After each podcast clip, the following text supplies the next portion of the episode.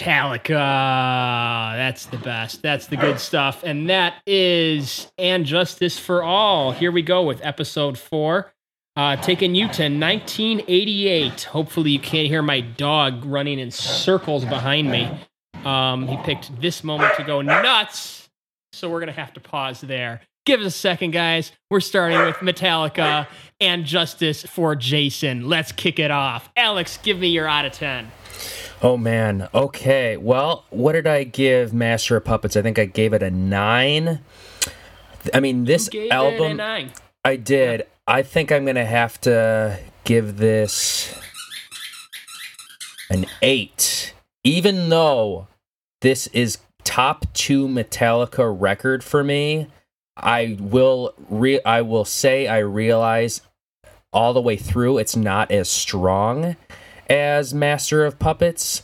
I still love this album so much, so I'm I'm going to give it a little bit lower of a rating, but in my mind, it's still one of my favorites. So I, I'm going to give it an eight for now. It might jump up. Love or flushed it. That means, uh, Chris, you're next. Um, I'm gonna give this a uh, personal strong ten. Yeah, this is an album that has always Perfect resonated very. album. Str- what? Perfect album. Yeah, for me, yeah, this is actually one of my favorite albums in general. Um, yeah, it's just for whatever reason, whether it's because it's not as represented like in the live set and on radio, uh, but yeah, the rhythms always really connected, even more than any other of their albums, and I can't explain why again because I know it's not Master of Puppets, it's not Ride the Lightning, but uh, it just always tickled that uh, special uh, kind of audible place for me. Um, yeah, it's definitely the most progressive album they ever. I don't think they ever made a record like it either before or after. And uh, but it's funny. It's one of the few kind of progressive complexity meets accessibility uh, that you'll find uh, kind of in that genre. So yeah, Got it. Starting off with a 10 of 10. Geez, I can't think of many perfect albums, uh, uh, but this seems to be one for you. I am going to do just an inch shy of that and give it a 9.5 in consideration of the And Justice for Jason version of this record. I would not give the the, the uh, released version of this record a 9.5 simply because there's no bass. Um, I hate to be that guy who uh, has to do that, but um, I, I mean, it's just that guy. yeah, I- it's, it's good enough. So um, I give it a progressive metal masterpiece for it's at least 10 years before progressive metal was even a thing. You have to go 10 years at least to be able to come up with good progressive metal uh, that is rivaling of And Justice for All. So for that, it gets a 9.5. Kevin, finish it off. Uh, boy, interesting. 10 years. 10 years. I mean, Awake was 1994, Images and Words 1992. Oh, Awake is it's got lie, I know, but I don't know if I could call the entire top to bottom album a progressive. They're pretty poppy sounding. Look, let, let's not kid ourselves. They were getting higher Firehouse uh, producer to produce their albums. So True, but all right, I'm going to give this a 6.5. Yikes. Yikes. Yeah, that's all right. let's, let's like I said, this is a per- this is a personal ten for me. So that's uh, your. I guess you're Sure. entitled to your opinion. Here we go. It's a show of opinions. Here we go. Let's start it off. Kevin, kick it off.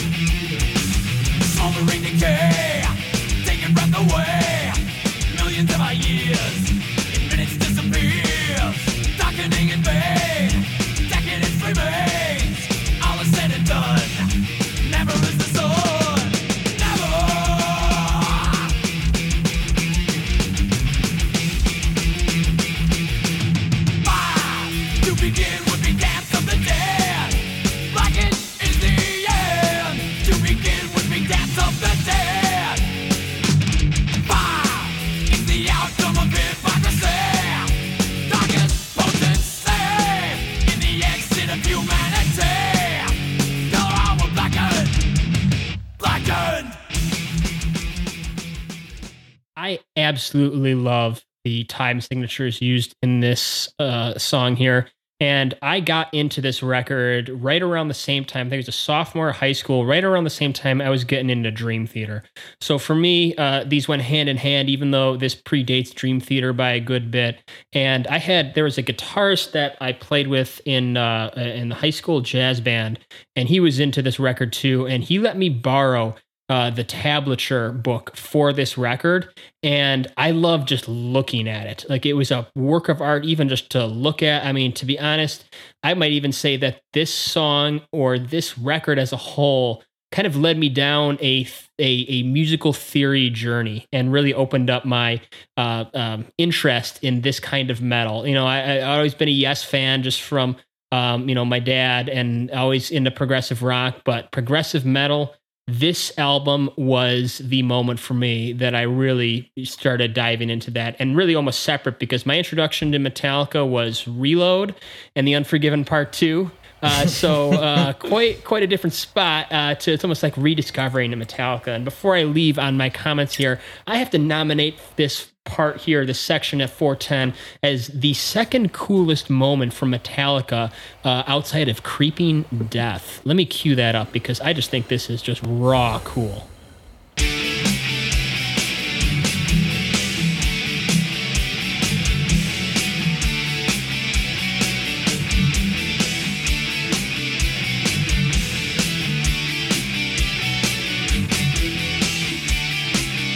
Mean, those alternating bars of 4 4 and 5 4, it is just nerd, nerd heaven. I just, I just, I can't get enough of that. I mean, there's, and the, the solo is good. It's melodic. This album is full of solos that I actually want to learn from Kirk. Mm-hmm. Thank you, Kirk, because that's a change of pace. Yeah, yeah, I'm gonna agree uh, on all those points. I mean, up until this point, this is by far my favorite Metallica opener, and possibly my favorite Metallica opener ever. I mean, I know we got a super strong one on the next record, but Hit the lights, beats that out. yeah, I think this is gonna beat "Hit the Lights" for me. I mean, I, this is a Jason song too. I mean, Jason Newsted coming to the band and then dropping this riff you know into the camp like this is is super strong. Uh, a really fun one. I, I like that you mentioned the time signature changes there because honestly they do it in a way kind of like rush where you know to the the guitar player you're really going to pick up on that and you're going to nerd and geek out but they have it in a mainstream level where you can kind of just listen to this on the radio and it's still like very comfortable and easy to listen to and it doesn't really trick natural. your brain or sound kind of awkward or throw you off. It still like works in a mainstream sense. And I'm, I'm going to go ahead and say like this is a lars record. I think this is the best lars has ever done uh, Yeah. and, and and here I go with my live stuff yet again. But the uh, the thing that really got me into this record as a whole, and the reason why this is top two uh, Metallica records for me is honestly it's that '89 Seattle show that you guys may have seen. Just the whole vibe of the band, like them in all black, and James with the white Explorer, and the stage production, and them just opening the show with this song, and they're just I don't know what kind of vitamins they were on, but they are flying on this record. They play this in Moscow? uh, they might have. And, and, and you know to be honest this is going to be sort of a weird thing and i feel like i just recently kind of came up to this conclusion.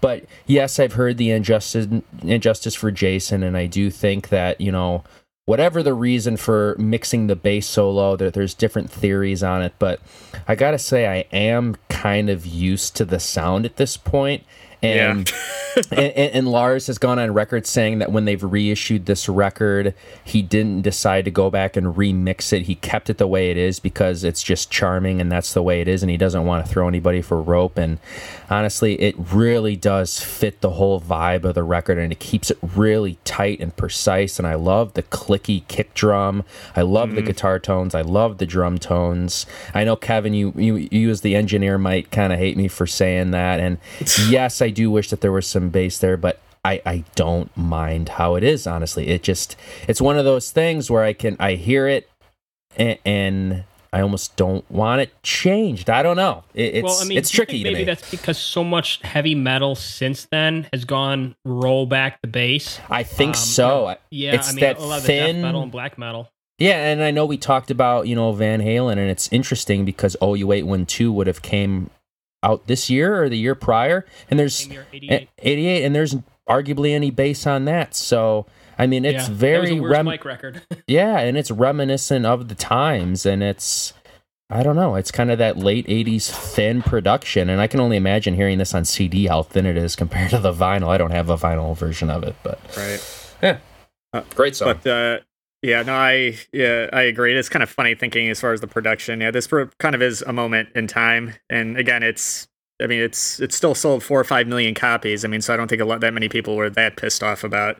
Yeah, how it sounded. Again, it's kind of it represents kind of the edge of the record and the kind of lyrical topics of kind of yeah government and uh, the uh yeah kind of the loss of uh if you want to, uh, or kind of being powerless against the, the against the man or whatever, or however you want to call it. But yeah, as far as this song though, yeah, this is. I mean, what can you say? I mean, yeah, the, the great building opener. Um, yeah, the classic chorus, which is one of the reasons why I was really disappointed when we saw them live that they didn't play this song because that was one song I really wanted to sing and felt out. Yeah, just that Yeah, such a sure. gut pun- such, such a gut punching uh yeah chorus yeah i mean what can you say? Yeah, and mark yeah, i was glad you put the, the part you played it from 410 that was one of the parts i had marked here. And just a great kind of yeah harmonized kind of guitar line very unique. Mhm. uh again again yeah as much uh crap as this record gets uh, i still think i mean it, it, it seems like those harmonies that they were working on on on uh on puppets i think was were a little bit more unique here though people might argue with me. On that, on that again this is all personal opinion. Um and yeah it's just yeah this is uh, yeah just a rager yeah Best there's for you. oh yeah yeah this is uh, so? and you'll I'll, I'll i'll emphasize that later a little bit more than Okay. just uh yeah Just so you Uh, see where you're going. yeah and uh yeah i and again yeah this is i know james i think this is the his eco warrior song uh, and i do kind of like that line in there yeah, death of mother earth never a rebirth which is kind of like all right, Mhm. okay he yeah yeah yeah, yeah that's a, a kind of a good kind of critique on yeah kind of yeah as far as destruction of nature Sure. Yeah, I'm I, I'm gonna jump in here before we move on real quick. Um, I do love the way this record opens. I love this song. I wish there was more of it on this album. you know, this I don't know the feeling that it gives me. I I detest the production. I, I know some people can be used to it. I absolutely hate it. I, I'm not sure. Like I, I, it was honestly when the production becomes a chore for me to listen to an album. It's really a shame because I feel like with better production, I'd be willing to bump this album up probably a point at least. Mhm. And it's just tough. And I shouldn't have to rely on the and justice for Jason. I try to always listen to the original mix, original master of, of albums when we do them. And it's, man, even when I put it downstairs with the huge 12 inch sub or whatever, there was no bass. There was none. And it, it's really tough for me. What did you What did you So- think about the injustice for Jason? Did you appreciate that a little more? Or I didn't mind it. It still felt kind of half baked though. Yeah. Because It's raw. Every uh, e- well, raw. everything else is just so dry. Uh, that this it's just I hate the snare sound on this album. yeah, I Right, can't yeah. stand it. Psh, psh, psh, psh, Yeah. psh. and, And, and- and it sucks times because Lars's drumming is so fantastic, is. like Yeah, I. Alex said. I mean, it's it's incredible, and I love the time signatures. And there's there's so much to digest, and it's just eventually I'm just like, okay, give me a second. You know, song is over. Okay, go listen to something else. Take a breather. Now I can come back to this. It's tough. I wish I had the vinyl. Maybe that would be uh, add a little warmth to it. But alas, I do not have it. Hmm. Maybe they should have hired So- Firehouse as producer. hey, hey, I will The absolutely love of my lifetime. I Tell- will what's that? absolutely back that decision.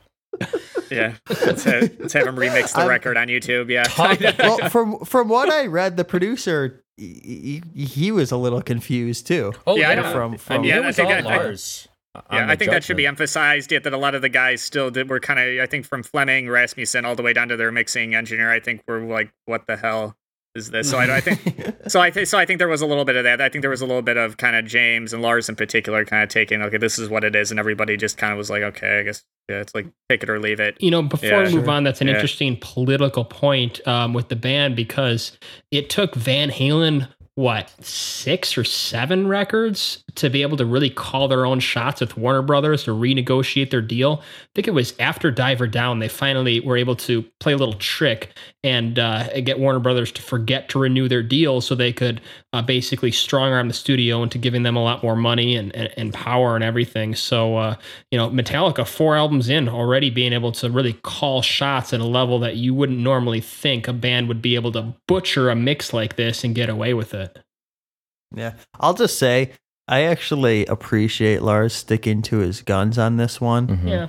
Um, He's that guy. Yeah, you know, yeah, I, I, I don't mind it actually. You know, it, it is what it is. It is the decision that was made, and you know that's that's kind of what we're gonna have to live with. You know, I suppose you know if I don't know, Rush did a good thing when they did Vapor Trails remix too, but you know you have both options to choose Yeah, from. So I don't know. I, I don't. I don't mind him. Option sa- one. No. yes, I don't. I, I don't mind him saying, you know, like, oh, this is kind of the way it is, because that, that I feel that way a lot of like with remasters when remasters can butcher an album Oh yeah. For me and be like, oh man, I can't even listen to this anymore. But the original is perfect. So Yeah, that's a good don't know. point. I mean, why even remaster it if you're not going to address the number one, number two, number three, and number four complaints about this record?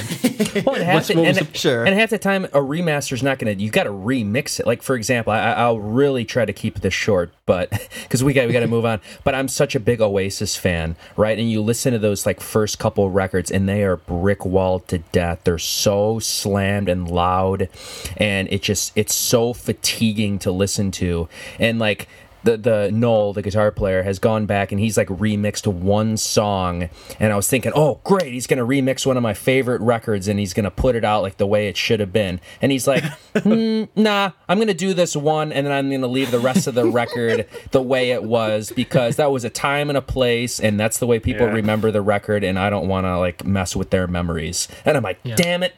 Do the vapor trails thing. That was such a good idea. yeah. All right. Well, let's let's keep moving on. I'm sure we'll have a lot more to talk about. Uh, we're going to the title track now, and Justice for All.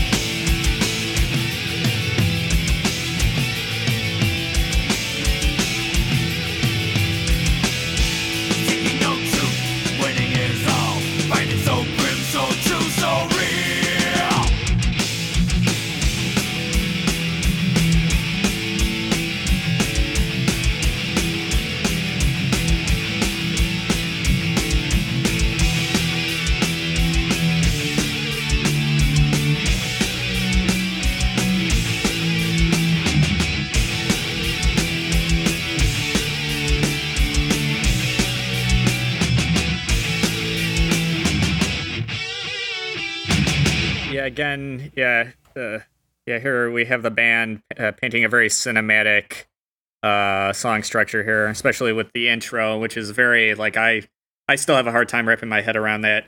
Um, especially considering again it's another where James and Kirk really pushing the harmonizing guitar parts. Um, yeah, it's uh, and again you see it later, kind of transcribed into a heavier riff context. And it's yeah, it's just really yeah. What can you say? Yeah, this is another yeah, a very sophisticated, almost classical music sounding song. Yeah. Um, it's progressive metal masterpiece, clock in in just under 10 minutes. Um, yeah, I that was the one thing with with putting this to uh, for this show. Just there's so many parts to dissect here without trying not to go on for 20 minutes. Um, yeah, Kevin, if you could, uh, the first uh, part, if you could cue it up at around 112. Um, I love the drums here, how they kind of work against the guitar. This is again just showing kind of Lars. Yeah. I love how it just kind of drops out a little bit, and you got this very kind of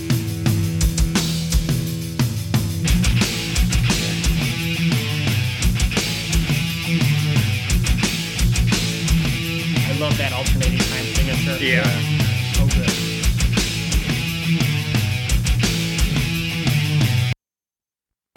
Yeah, that's just always yeah. Again, there's a talk about uh, one of many warm blanket moments for me.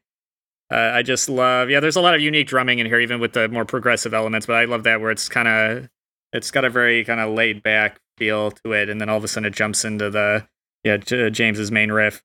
Uh, but it's funny though that uh, about three quarters of the way through the song though, again, I will admit, as much as I love this record, there's a lot of wheedling moments. There's that word again. Um, but uh, I think more than other on other albums, I think kind of uh, uh, Kirk does uh, kind of save himself where it doesn't go on too long. Where it's like, okay, you've got like the, um, uh, yeah, where yeah, uh, yeah, Kevin, if you could queue up at five oh four.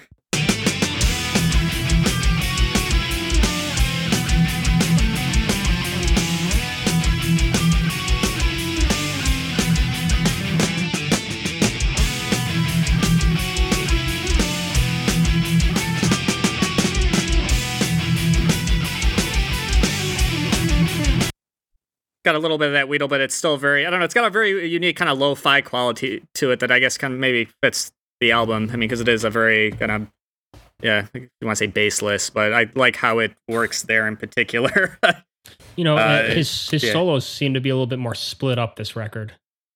yeah, Yeah. Uh, yeah, it's weird. Yeah, you'll have like the uh, kind of almost like equal Weedle and equal uh, uh, kind of well constructed, like that one. I mean, is Yeah. much more kind of a melodic, uh, kind of well thought out solo with a little bit of that kind of density. But it, it hmm uh, but that kind of works in the within the context of the solo itself. Yeah, I'm gonna pull out a section. Uh, two minutes in. I mean, this has got a great intro. You could just listen to this intro just for three minutes and dissect it as its own song. Mhm. But uh, I, I just picked out this part here at two minutes because we, I was talking earlier about this being, uh, you know, ten or Kevin might argue five, six years ahead of its time. Um, but uh, you know, here, I mean, listen to what this sounds. Right. I mean, it's almost djent sounding. Yeah, it's very. There's a lot of Mhm. modern kind of yeah deep. and that wouldn't come along for another 15 years uh, at least right i mean 20 years that's that's crazy Well, Uh, to- unless you're to- counting like a Meshuggah, which they Yeah. kind of did that pretty early on, which is a band I've like recently started kind of exploring. So I'm no expert on it, but yeah, no, th- this is this is one of my favorite songs on the record. Uh, it is a longer one, but I'm gonna throw out another kind of Rush comparison in a way since we were talking about it earlier. Um, just because it is such a progressive metal record, but my favorite Rush song, and I, I guess I'll if we ever get to a Rush discography, I'll be spoiling it here. But my favorite Rush song uh, is Xanadu off of Farewell to Kings, and that is a longer song, and that's one of those songs where it's up there in length, but you listen to it and it feels like a three to four minute song because it's so interesting. There's so many different parts, and it just breezes through, and I kind of almost feel that with this song where it's long but there's so many cool parts in it that it keeps it interesting and you're not really slogging through it in my opinion. And this is one where I've read that they were playing this on tour quite a while, quite a bit uh, on that first tour, and then they even realized, like, man, all right, this song's pretty long. I let, let's not play this anymore. And I think of, I think a few years ago they were actually they busted this one out, and that's where they have the Lady Justice statue out there, and eventually it just kind of implodes at the very end, uh, you know, concluding with the song. And I think they played it quite a bit on a tour not that long ago, which that would have been a really cool one to hear. But yeah, I love the riffs. I really do love the guitar tone on it. I think it's really cool where it's it sounds like a tone that I would have today, but a lot of the leads still are very clear and I, I'm sure it's not a strat because I know Kirk was using like a Fernandes guitar back Mhm. then, which was kind of it, it's gotta be, right? Because it's got that clean, trebly, like cutting sound on a lot of those riffs. And then of course, you know, James is gonna come in with that explore with the EMGs and it's it's that the balls to it too. So I think it's a great blend of tones on this on this record, you know, minus the bass, but it works. I feel like, yeah, yeah. I feel like this is almost like peak maturity for the band right here. I don't I don't know how to describe it because there's different kinds of maturity. That there's a you know a straightforward songwriting maturity, but in terms of their ability to write a long song, I think this is this has got to be it. You can argue other songs, you can argue Master Puppets, but there's this ability, especially shown on this song, of just weaving in and out of time signatures, weaving in and out of feels, and it feels like nothing. It feels so easy. Seamless. Mhm. Yeah. yeah, there, there's there's nothing worse, a- and you'll you know you might hear me say this before. I know some of you, you know, in in our group here have heard me say this before, but there's nothing worse in progressive music than when the time signatures are forced down your throat, or Yeah. or whoa, you know, here's a. Yeah, here's, here, here's a bump. We just smashed the transmission and the clutch to, you know, oh, we're Right. changing gears. Oh, okay. There's Yeah. nothing worse than that in progressive music, just trying to make a song long for no reason at all. yeah, progressive. That's not the, the, of it, case. yeah. yeah, that's not the case with this song. And I I really, really appreciate that with this song. It's a masterpiece in that sense. So yeah. Uh, let's keep rolling and we'll move on here to Eye of the Beholder.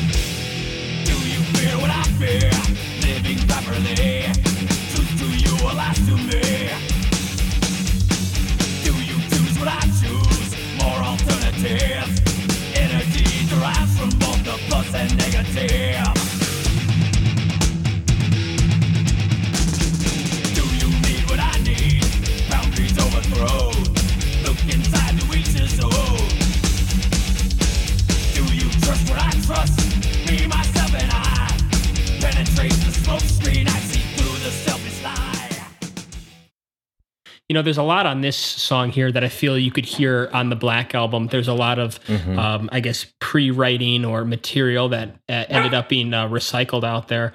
Um, I, I I I love this part at uh, 220 here, just with this this double bass. It's so subtle on a record that really goes pretty crazy Yeah. with the double bass. I love. Yeah, Alex, you might know what I'm talking about.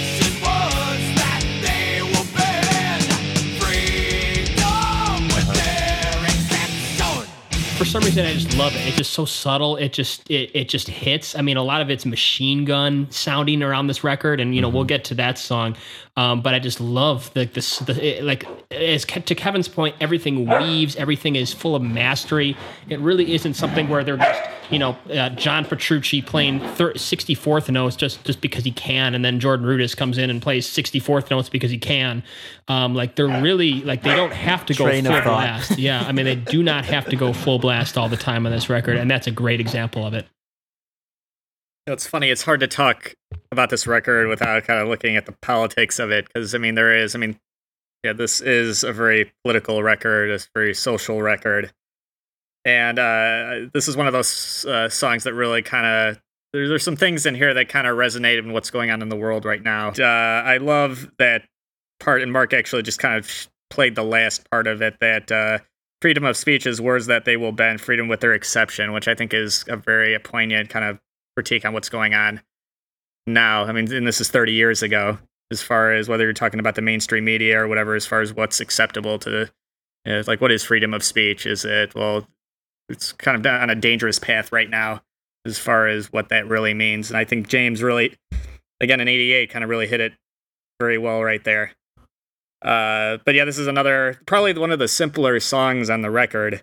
Uh, this is one of the few that I can actually kind of play all, as far as the riffing almost all the way through without you know, without getting too confusing uh, or confused.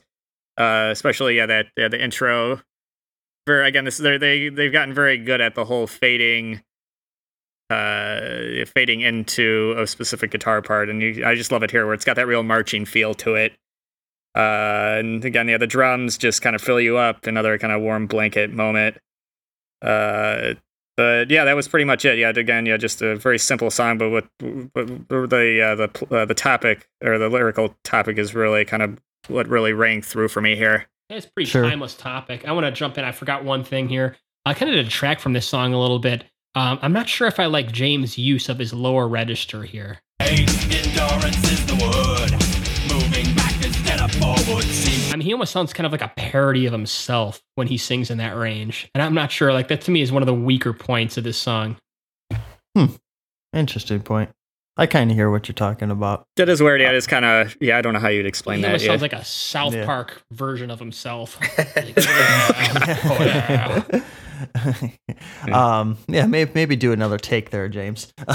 um, Okay. But uh, I, I I like about this song, or what I started noticing about it, is that uh, some of the inclusion of things other than Weedle in, in the solos, and I know it, the, you know Kirk has been trending that way for a little bit, and we talked about that on some of the other songs. But I've been noticing some massive dive bombs on this song Oh, and some of the other ones. Oh, and yeah. I I love it. Okay. sign sign me up for more of that. It's 1988. We're totally okay with that still at this point. You know, so that that's all good. Uh, unfortunately, this is this part of the album where I'm feeling a little bit of bloat around the gut. We're clocking in at six and a half minutes here. Maybe 30 seconds to a minute could be shaved off, Mm. In my opinion. Needs to go for That's a just me, though Get yes. little, little D- yeah, it doesn't need to hit full on treadmill, but maybe a light jog. Yeah, I could see that. And uh, to be honest, I, I was, you know, brushing up on this record uh, a little bit today. And I would say, to be honest, it's going to sound kind of weird for me to say this because I love this record so much. But there are like four songs on this record that I that I kind of tend to forget about at times just because the other five songs are so strong and they're like five of like my favorite Metallica songs. So I, and just the whole era of the band just really puts this record up for me. But this is one of those songs where I kind of had to go back today and listen to it and kind of remember how it went. And to be honest, if you're kind of looking back at the past records, um, it's kind of the same deal in the in the three spot, uh, or is it the four spot? No, it's the three spot where it's almost like the uh, not the oddball song, but if you think about where are we at here on Ride the Lightning, all right. Well, for whom the bell that should not tolls, the thing.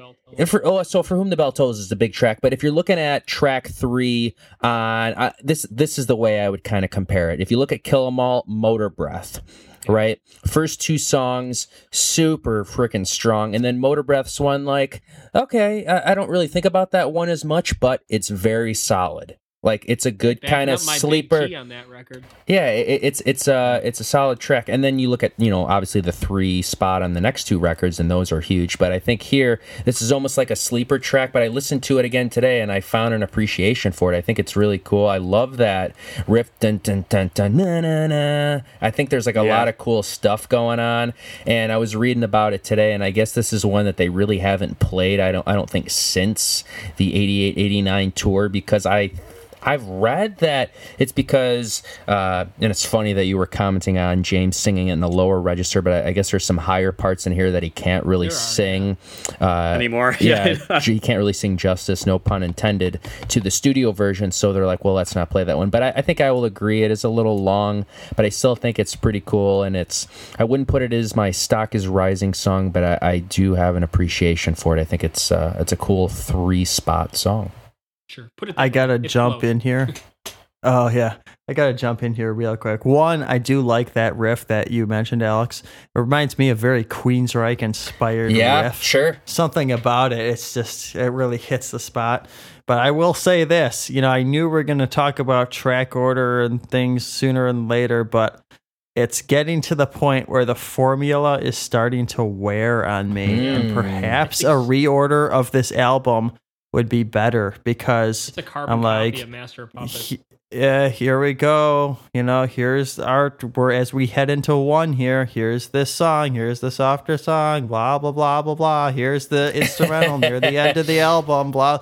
You know, it's and that's not saying they're bad songs, but it just seems like we've done this two to three times already, and that's what's tough for me.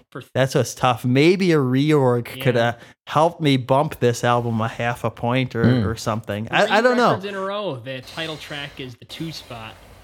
Yeah, and we started talking about this with Van Halen a little bit, you know, before. So I- I'm unsure. It's not that they're bad songs because I love the title track on this album, Right. and I love the title track of Master of Puppets, but uh, I don't know. It's just something that I was pondering. I'll get on board with So- Harvester of Sour uh, of Sorrow swapping spots with Eye of the Beholder. Hmm, That'd be interesting. yeah, that would be interesting, So- actually. All right. Uh, let's move on to one.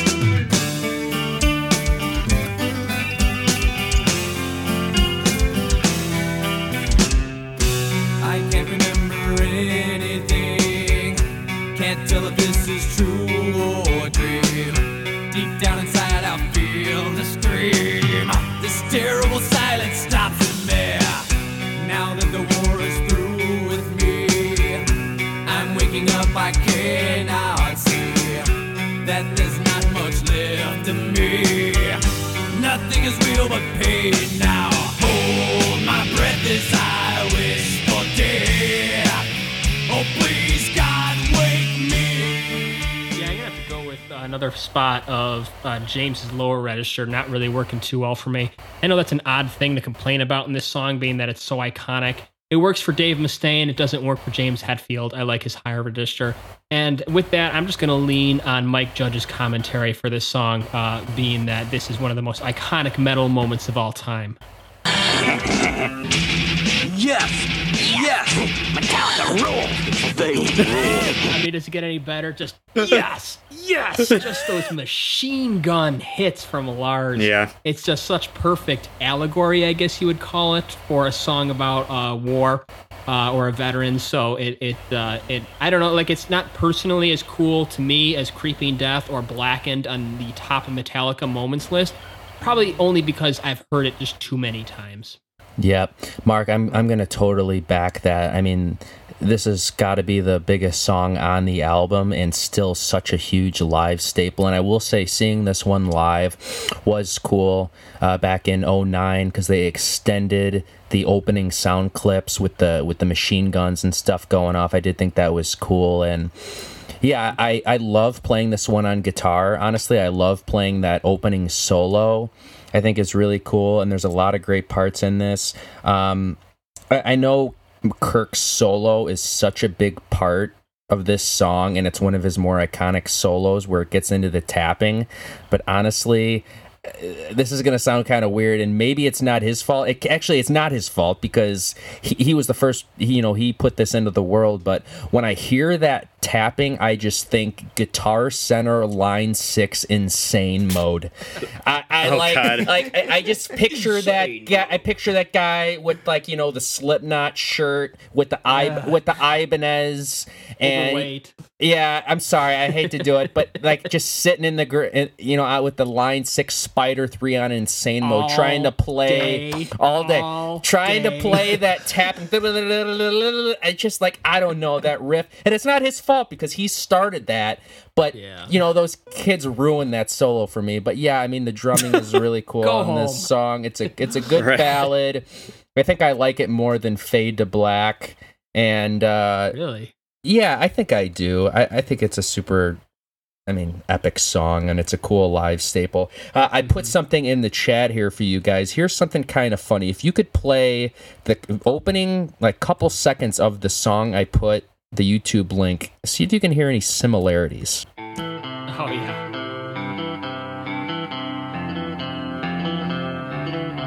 My favorite Blink 182 song. by the way. All right, you could cut it here. You could cut it here, but uh, that's I, I don't know if you like if anybody's learned that, but for those that don't know, that's uh, Adam's song by Blink One Eighty Two, uh, a band uh, probably not uh, named in the same circles as Metallica, but pretty interesting to hear that riff because if you actually figure that song out on guitar, it's literally like the same notes as one Yeah. by Metallica. It's just the pattern Ooh. is a little differently. So that's just Oh, a do I sense a? Uh, yeah, not. I mean, not a- I mean, and, yeah, and that lawsuit. and, and that song came out in '99, so a good 11 years later. But hey, both uh, Southern California bands, so maybe there was a little inspiration there. But I always found that to be a cool little fun fact. yeah. there. Well, on that point too, there's, uh, I mean, it's not the same lyrical topic as uh, a Fade to Black, but Adam's song is. So yeah, um, I guess maybe depression, they suicide, inspiration there. maybe. yeah, that's my little bit there. But yeah, no, Mark, I'll agree. My last thing, uh, it, it is one of those songs where I feel like you hear it on the radio all the time, and it's again, it's like not the band's fault that the radio station and the press played this song to death, but yeah, it's one of those ones where it's like I don't need to hear it. I'll I'll skip it and move on to the deep cuts. Uh, yeah, what I'd like to focus on here, because I think you guys kind of yeah, discussed uh, the uh, guitar playing a little bit, uh, is just James's performance on here. I think is very uh, is, is very good. I mean, as far as kind of inhabiting the character at the center of the story, yeah, this kind of burned up, kind of as crippled as yeah you can get, yeah, war veteran.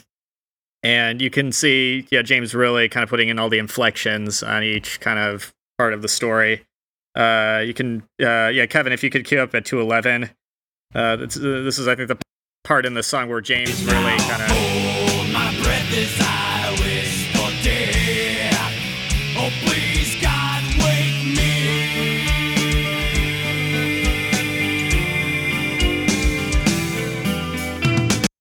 Yeah, where you can really, yeah, I know that's probably one of the more iconic parts of the song, but you can really hear James kind of giving a voice to the character at the center of the story. Uh, and also, as far as going from this very kind of kind of lower desperation, where he almost jumps into where it's almost like the character is having a nervous breakdown at uh, 421. If you could cue that up.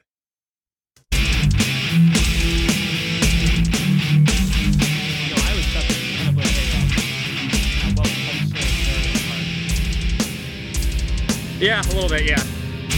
Yeah.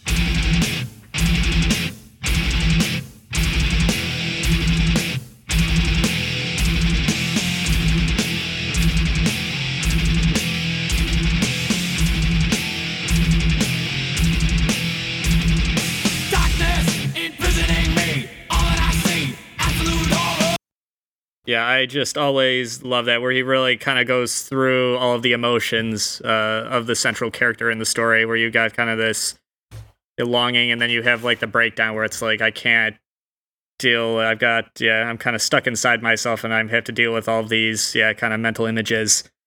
And again, and I've said this before, before just appreciating uh, James's kind of ability to go into those places. Yeah, always. Yeah, go- always kind of yeah, got to give big respect to that. Especially on a record titled "And Justice for All." Yeah, Yeah, absolutely. I'm gonna agree with you, Chris. I think he does a good job in this song. Um, in a weird way, I'm just gonna make this quick. Uh, this is my stocks on the rise song. And you're thinking, how can Th- th- one thank be your goodness. stocks on the? How can one be your stocks on the rise song? That's kind of interesting, Kevin. Well, the thing is, it's one of those songs that I would listened to so much as a kid. You know, when, when I was getting into Metallica, I remember Mark playing it all the time. You know, I remember listening to it all the time, and then I never listened to it again. You know, I was like, oh yeah, I remember this song, and Yeah, kind of moved on. on. 'em. Yeah, yeah, yeah, something like that. You know, when it when I you know the the years after that, and listening to it now, I found so much more to appreciate from the lyrical content right. to some of the different riffs, to some of the different, you know, things that were going on in the song and the flow of the song, and, and just all those musical bits that I had never noticed before, and then never picked out, up on when I was developing musically. So I, I, it's kind of like, oh yeah, this song again. You know, this this is it, but I'm appreciating it for its some of its depth this time. Mhm. So yeah, I, I enjoyed it. A, a weird stocks on the rise. Yeah, you know, I think we can all agree that uh, this is overplayed for good reason. Sure. Yeah. Yeah. Yeah. Great Right. song. Maybe sometimes can't take it, but yeah. Uh, let's move on to the shortest straw.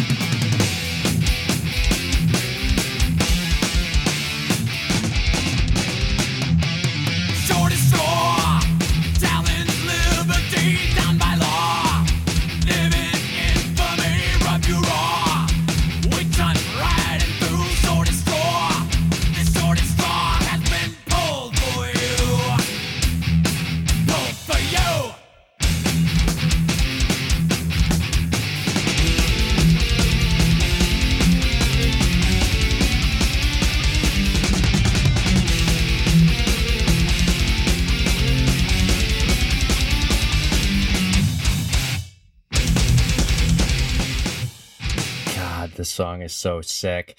This might I, I I'm gonna blow it here, but this I think this is my favorite song on the record. This song is so cool. I love the beginning of it, how it opens up. Uh, I mean, this is like the Lars song on this record for me. This is the one where I'm always air drumming. I love what he does, where he does. I mentioned it, and I think the last, uh, actually, I think I first mentioned it when we were talking about "For Whom the Bell Tolls," where he does his signature kind of off-time crash. Not so much with the guitar hit, but it kind of comes in like one beat later and fills up the space. I love it here. I love the riffs. Uh, I don't know, and I know my my friend Harold, who lives out in Portland, this has got to be his favorite Metallica record too. And this is like the one song on the record where we always geek out about, and we'll we'll send each other live videos of this song, and we'd be like, "Short of straw, man, that's the track." I, I think this is cool, and and, and to be honest, uh, looking back at the formula, and I know Kev, you're getting a little tired of it at this point, but if you look back at the if you look back at the five and six spot on the last couple records. I mean, th- if you have the vinyl version of this record, they actually, because it's so long, they I think they split it up into four discs, so it's not a traditional side A, side B here. But if you were to think of it in that terms, in the five and six spot, okay, so what do we got? We have at that point we'd have Phantom Lord and No Remorse, right? And then we're gonna have Trapped Under Ice, Escape in the five and six, and then for Master we got Disposable and Leper Messiah, and here it goes short straw harvester of sorrow and i'm going to say this is my favorite five and six spot they've done to this date and maybe ever i, I think Yeah. it's so good right here opening up side it's not technically side b like i said because you know they split it up into a couple discs but if it were this is the best five and six i think they've done Well, here we go. I'm afraid, Alex, I'm gonna have to stop the gushing I knew it was coming. Is this a whiplash moment? This is a whiplash knew it. moment. I wrote that down. I I hate the chorus on this song. I can't. Oh man, there's some cool things going on in this song, but I was riding my bike and doing things during the week, and I'm like, I can't take short of straw. Do I look cool coming Shut down the up. driveway listening to short That's- straw? That's that's what it is. Blasphemy. I that's what it is. I said I s- you know when Mark talked about Metallica being cool and you wanting to he- other people to hear you listening to Metallica. Yep, ride the lightning. This is the song that I turn off oh, because I just can't take the lyrics short as straw. I get the point.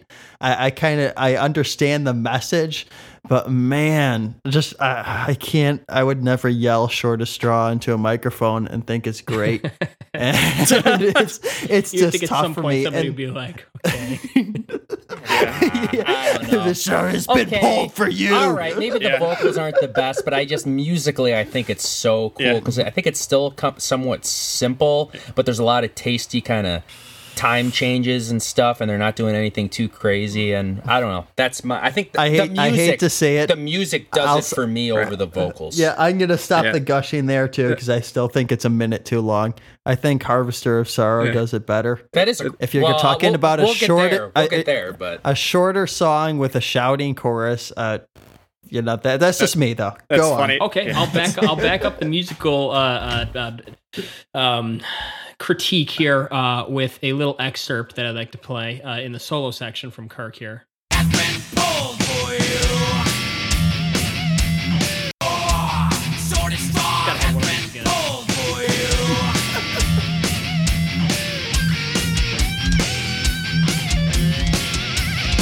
What the hell was that? that, that's a Slayer solo. The chaos. That's what it's exactly what like a bad Kerry King moment. Ah, what was know.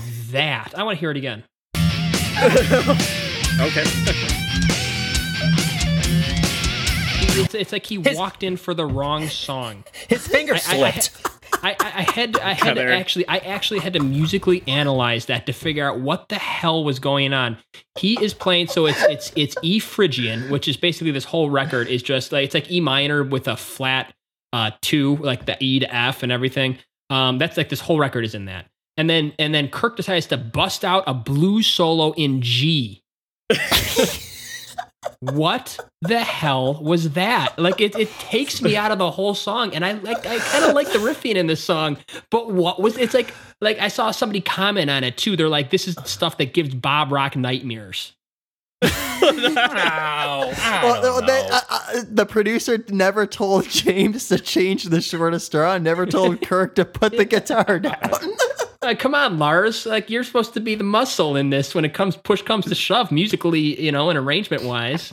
Yeah, I don't know. The vibe I get here, it's almost kind of like a like a proto Meshuggah. I mean, this is not. This is probably the most dissonant kind of uh, kind of hit to the gut song on the record. I mean, there's not. I mean, if you listen to Meshuggah solos, they they're very much out of context. I mean, I know they're a dissonant band, even more hit than that here, but I uh, just thinking about that uh, that specific band, I kind of accepted it here. That kind of we. I don't know if you want to call it wheedling. I think it's a little bit more It's just wrong. kind of complicated. It's Yeah, just well, he don't know. learned that lick from Satriani. It was like, I'm gonna put it right there in the shortest straw. I don't Okay, care if well, it fits. It's like it's so nitro. Yeah, it didn't hurt. I don't think. I don't know. Like like I said, I mean, the album still moved a lot of units. Yeah. Okay, but they didn't move a lot of units It because of the me. solo section on the All right. shortest straw. yeah. I don't know. I just love the drumming and the groove so Yeah, much, I- and just I Lars' gotta- I'm gonna- tastefulness. Yeah, I'm gonna give have to get throw some support to my uh, bro Alex over there. Thank yeah, this you. is Appreciate yeah. Yeah, this is yeah, this is yeah, this is just a yeah, just a kind of yeah, just kind of song. I mean, even the beginning is yeah, it's got that kind of tribal kind of drum feel to it. Uh, maybe that maybe this is the kind of break the rules song. I mean, if you want to call it that, where it just kind of yeah, yeah, or maybe the Eagles were flying here. It's like okay, well, I'm gonna put that again. You you guys are more well versed in music theory, but yeah, maybe it's like okay, I'm gonna put that yeah, that solo in G right there because I don't know, maybe who knows? I mean, this is I think uh, one of the more tense periods in the band's history. I mean, because yeah, Cliff had just died what a year earlier, so they were trying to, and I'm sure the egos between well, except for I know Jason was kind of left in the dust, but I'm sure between the other three members, I'm sure there was a lot of kind of yeah. And so who knows? Maybe at the, when they were recording that song, maybe there was something going on between Kirk and the other guys where it's like, okay, I'm gonna just throw that in there, take that. It just kind of It's it's, like, more yeah, like it isn't a um a strung out moment, but it is kind of a I do kind of picture in the studio just like Kirk staring at James and Here we go. Lars and just being like, I've what are you gonna do about it? Oh, I forgot about that. I forgot the middle finger Yeah. to uh, Sammy. Staring at Sam Sammy. Look, I know So- it was so recorded well before then, but it just definitely Sure. yeah. Yeah, so, but who knows? I mean, yeah, like I said, I don't know. I, I look at this song as just kind of a dissonant, kind of just spastic, kind of pummel song, and it, it works for me. Yeah, yeah, that's Yeah. why I like it. Sure. All Yeah. Well, Now, here's on- a better version of that.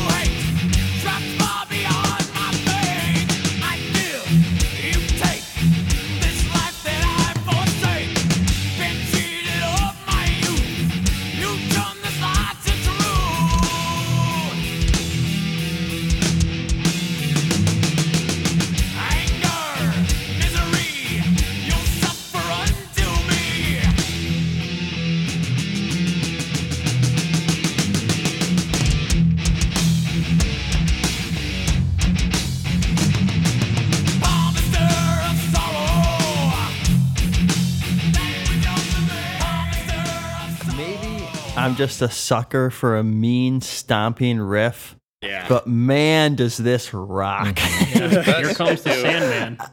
I love it. it. It's just that wh- what I wrote down here was uh, like this. If the if harvester or uh, if the shortest straw were better, it'd be this song. I mean, I know it's a different feel. I'll agree with but that, I just though. get that kind of that kind of spot in the in the album, and just I feel like this is strong. Kind of gives me a thing that should not be vibes. It also gives me Black Album vibes. It, it makes me think maybe Bob Rock listened to this song and said, "More of this, guys. Mm-hmm. This is great." So that that's just where I'm coming from here. Is there any band that managed to coax more heaviness out of an E string than Metallica?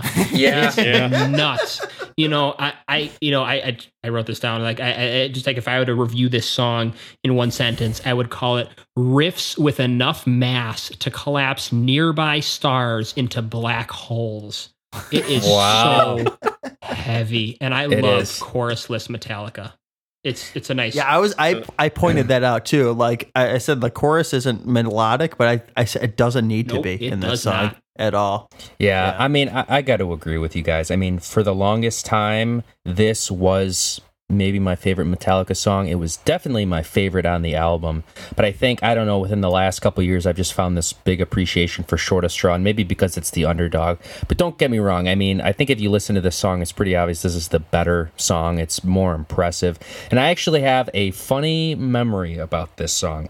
Actually, I will have to say, maybe this song might have actually introduced me to Metallica if I think about it. I mean, I, I want to say it probably was Enter Sandman in all reality, but here's my memory with this song.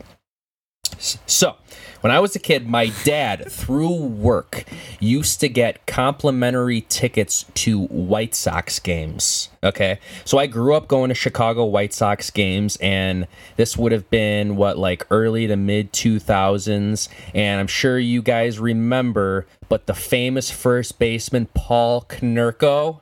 And you guys mm-hmm. remember old Paul? yeah. this was his bat like walk up to the plate getting pumped Okay. up. This was his song. And i will always remember this song because it was so heavy and i recognized that guitar tone. But i'm like what? I know this is metallica but like what song is this? Because it's like i knew enter sandman and i probably knew like one or something else but like this isn't like a huge hit like on a mainstream level. So i had to go home and figure out this song and i will always you know pair this song with Paul Konerko. So this is my Chicago White Sox song. It's crazy heavy. I love playing it. It's so fun to play. And yeah, I do like that there's not really like a melodic chorus, I guess, to it. It's it's all in that stompy riff. And the dun dun dun dun dun dun dun dun dun dun dun dun dun dun dun dun dun dun dun. It's just so pissed. I love it. Mhm. I, I appreciate Paul digging deep into the Yeah, Metallica props deep to cuts Paul. for his walk-up song. Actually, this is going to be funny. I should have this should have been my one sentence and we're going to get here a little bit later, but I should have said if I had one sentence for this record it would be uh, this is my Chicago White Sox record and I will there's another tie-in a little bit later, but go ahead. Well, Why don't you tag Paul when you uh, do Yeah, the, I would the love to. postings for I, this? I would love to. This is my Chicago White Sox record. So, go ahead. Yeah, that's funny. You're gonna have to Uh, listen a minute and a half into or an hour and a half into the show to get to that point. Yeah, maybe we could tack that on to the beginning here. But anyway. Yeah, this is uh, definitely kind of like the second as far as just yeah, what Mark was saying as far as just cranking down on those yeah power chords in the in the E string. Uh, it was probably similar to again for whom the bell tolls, where it's just that chung chung, where you can see he's just getting every harmonic kind of uh, whatever you want to call it right out of that. I mean, there. I don't think it's yeah. At least in, during that era, I don't think they ever kind of got chunkier.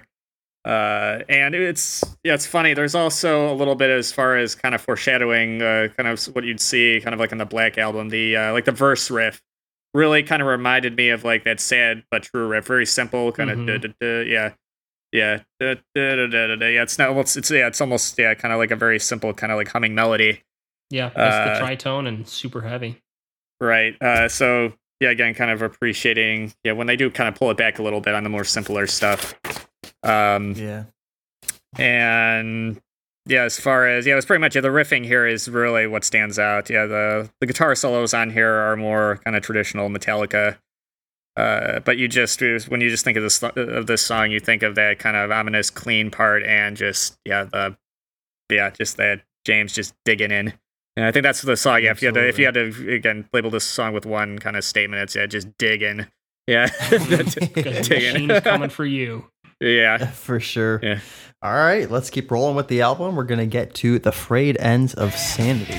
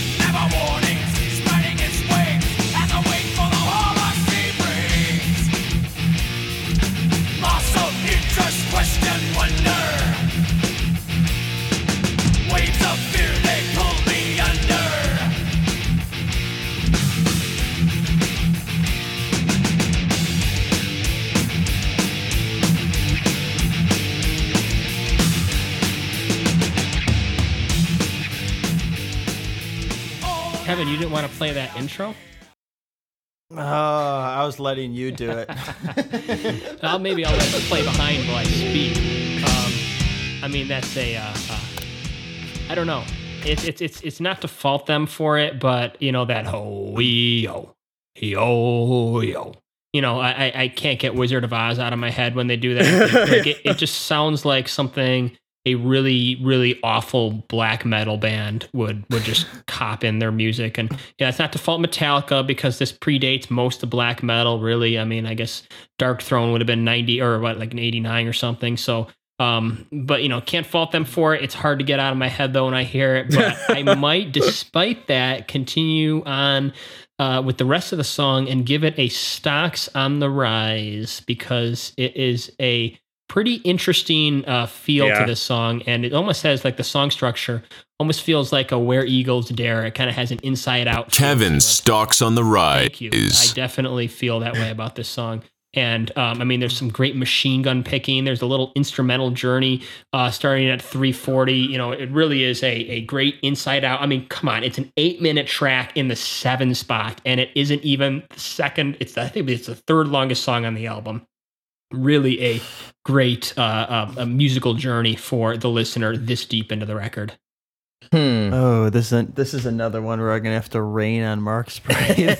rain on Alex's parade. No, rain. Yeah, on- we got Kevin's uh, That's rating how on goes. parades. No, no, no, no, no. Uh, The, the, the March of the Winkies is is, is tough to get past. I mean, I'm, I'm I just gonna be honest. That makes it worse.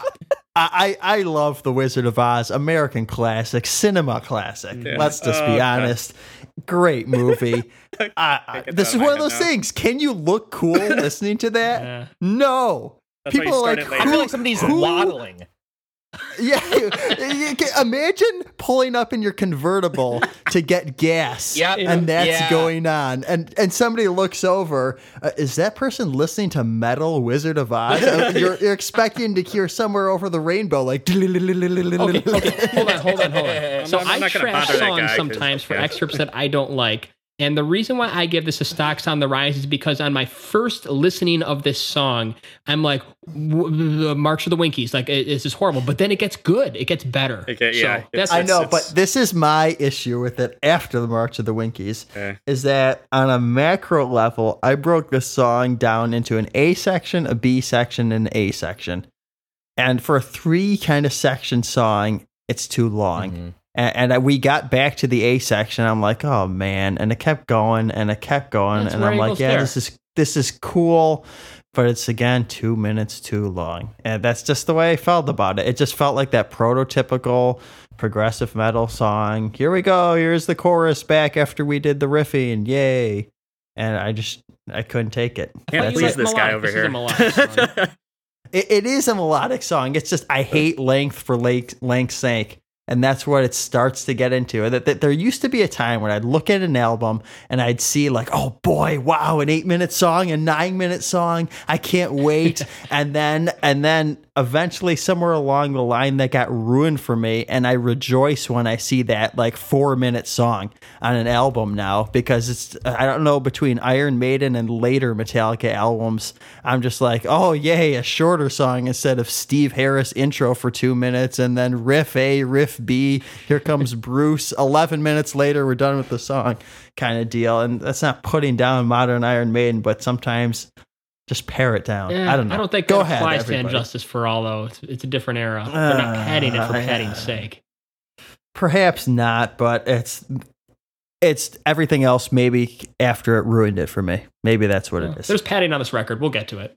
All right, here is where I'm going to back up my statement earlier. This is part two of the Chicago White Sox Metallica record. And let me explain Okay. why that's the case.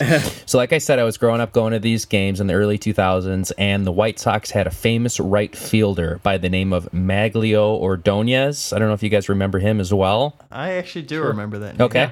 So, you know, like I said, going to these, and I never put any of this stuff together. I was a little kid. So, in the early 2000s, what I would have been like nine or 10 years old, right? And I'm going and I'm a huge sports nut. You know, I grew up on some classic rock, but I didn't really have a lot of experience in Metallica at all. And whenever Magglio would come up to the plate, guess what the whole entire stadium would chant? Oh, oh we oh, Magglio. Oh, we oh, Magglio. Oh, God. and I never, I'm like, oh, okay, that's just his, like, something that the fans came up with. Cool. All right. Years later, I listened to the song for the first time and I'm like, holy crap, that's the freaking Magglio Ordonez chant. And I'm putting it together, and then I'm like, okay, well, then there's the Paul Konerko Harvester of Sorrow thing. I wonder if they did, did Metallica like, is there some kind of like deal that the team and the band have together with plus plus the band has got black and white and the colors and the album is black and white. I'm like, what the hell is going on here between Justice and the Chicago White Sox? I don't know. I like this conspiracy. The a Illuminati. Can we pull the Illuminati into this? Yeah. Colors Jerry going- Reinsdorf has a secret deal. There's something going Yeah, on here. But and the White Sox, there's like yeah. three tie-ins, two or three tie-ins going on here. But yeah, no, I, I, I'm going to back up Kevin here and say that this is one of those songs where I, I don't know. That's like kind of the only part that I ever remember of the song is the freaking March of the Winkies. The rest of it, I didn't really remember much. I had to listen to it again today, and I'm like trying to find cool parts of it because this is one that the Metallica fan base I think have had wanted the band to play live for so long. I mean, you see videos of them playing, and the crowd is chanting for it, and there's times where the band will tease it. But like, I don't think they actually played the song for the first time until 2014. So I don't know. Maybe the band didn't feel that strongly of it, but I don't know. It like that whole like I feel like that part just kind of goes on like too long and maybe is that kind of what you were talking about Kevin where like that part is just kind of Yeah. repetitive it just yeah, I don't know. I mean I, I kind of want to go back and listen to this record again and really dissect some of these later songs on the album because it, like it's just so top like the first half of it is so top heavy for me and that's where all my love is. But yeah I don't know. Uh, something about it just doesn't stand out to me other than the Chris, Magglio. Chris, can you put the Firehouse fans in their place, please? I hey. Hey yeah, I. Hey, I'm not- Chris, I know you like a little bit of Firehouse. I Please. do. I do like a little bit. Did, did you see that? Thank that you. I was watching Firehouse with my dad on uh, the late night uh, MTV Classic. Uh, Yeah, There for we go. plastics quotes. yeah. As soon as I turn on the TV, what do I got? Yeah, you, uh, hopefully you guys got that video because Yeah, I I was saw CJ Snare right in your face. Yeah, I was I was laughing really hard, and my dad was like, "Why are you laughing so hard?" Well, here, and I had to explain Back Firehouse to, to, my dad. please. Yeah. um. Yeah, I'm not as bothered by the OEOs, I guess, as you. Yeah. Maybe I'm, I'm just older and wiser. I don't know. I guess I can appreciate uh, the, the, these quirky little things. But uh, yeah, there's a lot going on here without wasting too much time. Yeah, again, just a simple kind of razor blade riff uh, that kind of carries through the song. Uh, I don't know. It, I guess the length of all these songs doesn't bother me as much as you guys. I don't know. I just uh, yeah, maybe because yeah, this record just isn't as represented. So when I do hear it, it's like, oh, oh yeah, okay, I'm not as kind of sick of it as a lot of the of the other songs in their early discography. Uh, I That's do, a fair point. yeah. Um, I do love, and I know I think Mark played a part of it, but I wanted to play the kind of the, the little say it's about 20, 30 seconds at two, 321.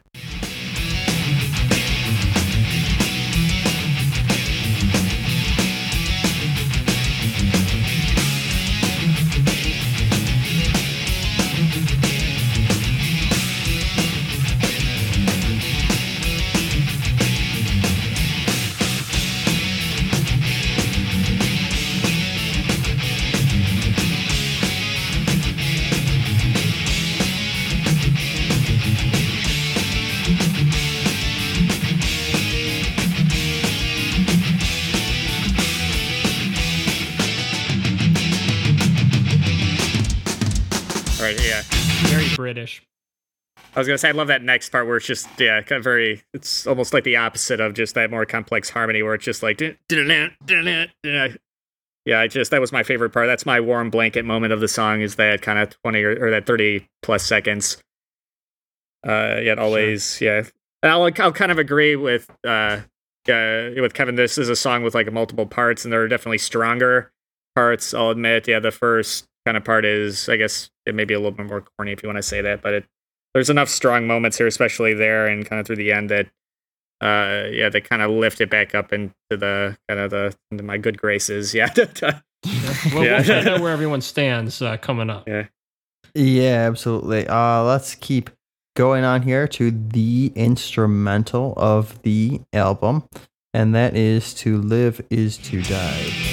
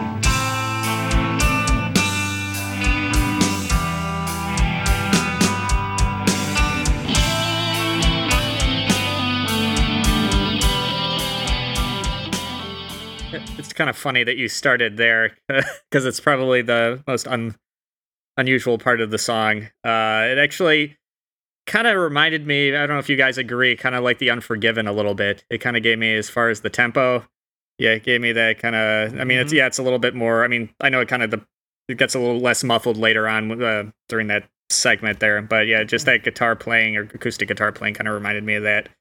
Uh, yeah, this is again a song that's hard to sum up in just a few minutes. Uh, the the intro to the song definitely does remind me of "Fight Fire with Fire." It's got that clean into the heavy where it kind of fades into the kind of again. I think the classic E string riff. Uh, you can't you can't escape it here, but uh, I like the transition a lot better on here than I did on uh, "Fight Fire with Fire." I think well, I mean by this point, I mean they're much more well developed band uh, as strong as Ride the Lightning is. Uh, but uh, yeah, as far as Metallica, Cliff, if you want to say Cliff inspired uh, instrumentals, uh, this is definitely the strongest one. Relies less on, I guess, their influences. There's a lot more kind of showing where they're going. Um, yeah, more cleaner production. Yeah, definitely probably the most melodic. Uh, it's not really hokey, kind of like Call of Ktulu or uh, or, or any of these. Uh, It's uh, heartfelt. yeah, it's, it's it is. Oh yeah, definitely. Yeah, it's it's it's definitely the most kind of. I guess if you want to say it's the the ballad instrumental, even with the heavy riffing. I mean, yeah, because you've got that main the dun dun. uh, Uh, yeah, Kevin, if you could cue up uh, at uh, I think or fifty six seconds.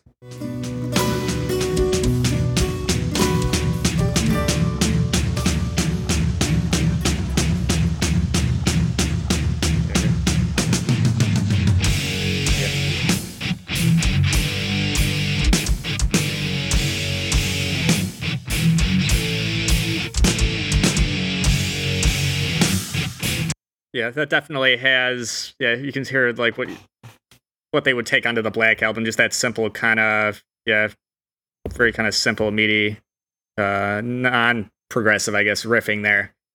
Uh, and it works. Yeah, funny enough, in a, in a very kind of uh, uh, cinematic song. Yeah, it's uh, yeah, it's kind of it's it's there. It doesn't get in the way of uh, of the instrumental. It's just kind of kind of carries it along. Uh, Sure. And uh, I love that solo at uh, one more uh, point I want to make at 554. Kind of has it almost has like a melancholic kind of sending off for Cliff feel to it. Uh, you can kind of feel the emotion.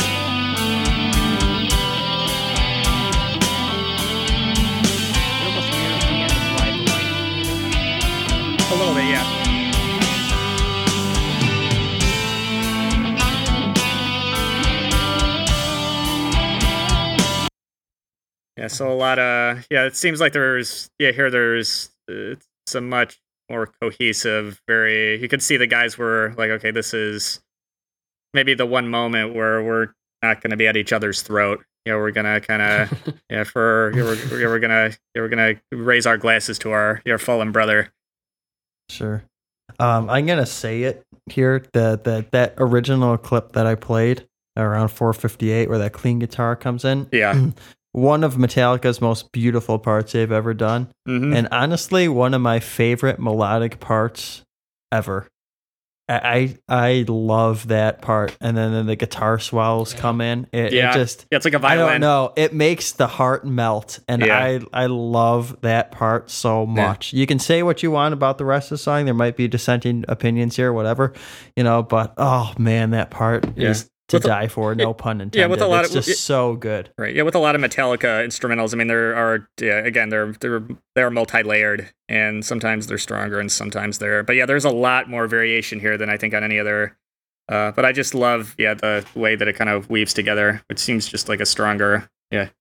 You know, th- this is the part of the show. If you've listened to the other Metallica um, uh, album discoveries that we've gone through, that Chris and I usually go at it with the, the merits of the instrumental track.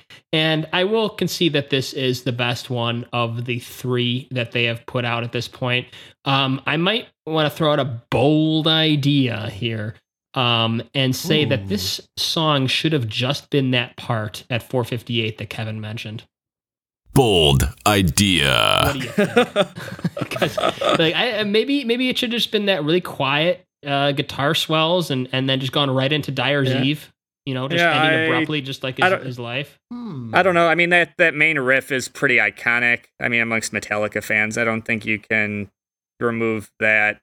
Yeah, without it uh, really affecting that part of part of the album. I mean, essentially. I mean, Yeah, I mean, this is Uh, the one yeah. song. where I will say that the the bloat is there, and I I know that nobody's eager to send a friend or partner off, and this is what this song is. Um, and I also have to like I, I got to go there and complain about this section here. Um, I'll pull it up.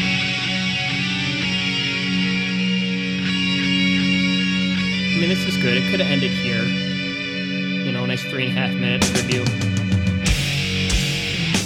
When a man lies, he And then I'm like, a who's talking? the world. These are the pale deaths, which men miscall their I mean, it sounds like somebody's reading bad goth poetry over a Metallica riff. And look, I, I know where this comes from. I know it's Cliff's notes or, you know, probably his last lyrics to date. It just doesn't work. Like, and I, I like, I don't know. Like, I feel like Yeah. maybe if they had done it in a different context or printed it on the album, you know, in a certain, like, you just can't speak metal lyrics and make Yeah, it yeah, sound like- good. like, it just, that kind of- like if it were put in the liner notes. Yeah, I don't know. or maybe I'm sure somewhere Yeah. else. I just it just Yeah. it's just like who's talking? Like what that sounds bad. Like like if that were sung by James, maybe he would have made something of it. But just something like if See that if you if you if it read metal sung- lyrics, it just doesn't work. It, it- if it were sung, that almost would have been cool because it would have been like that Duke song that's not Yeah, popping in my head right now. Is that Duke's Duke's, Travels. End? Duke's Travels. Duke's Travels. Yeah, that that where there's so much instrumental and then Phil comes in. It- you know, this would have been so much instrumental and then you know James comes in with Cliff's final lyrics. yeah. I mean, you I would have been sitting there and just like tripping out to this instrumental, and all of a sudden James comes in and you'd be like, "Wow, that's different." You know, I, I feel like that it should have been Yeah. sung or just put somewhere else. I gotta, I gotta chime in here, guys. Uh, you guys are really backing this song a whole lot, and I mean, absolute respect to Cliff. This is no, but like out of all of the instrumentals going into this podcast, this was the one where I'm like, I don't remember how it goes. Really, I it, it didn't like do anything for me, and I know I've like I've pretty much terminated or flushed every instrumental up until this point. But like this is my least favorite one out of all of the instrumentals. Like I, Yeah, I, I I dig the that far, I, I, I dig the heavy like dun dun dun dun dun. Like I can almost hear that like coming down a little bit later, like on Load or something like towards the very end of of the Load record, which we'll get into that a little bit later. But I don't know. I like I I will admit like I need to go back and listen to the later half of this record a little bit more.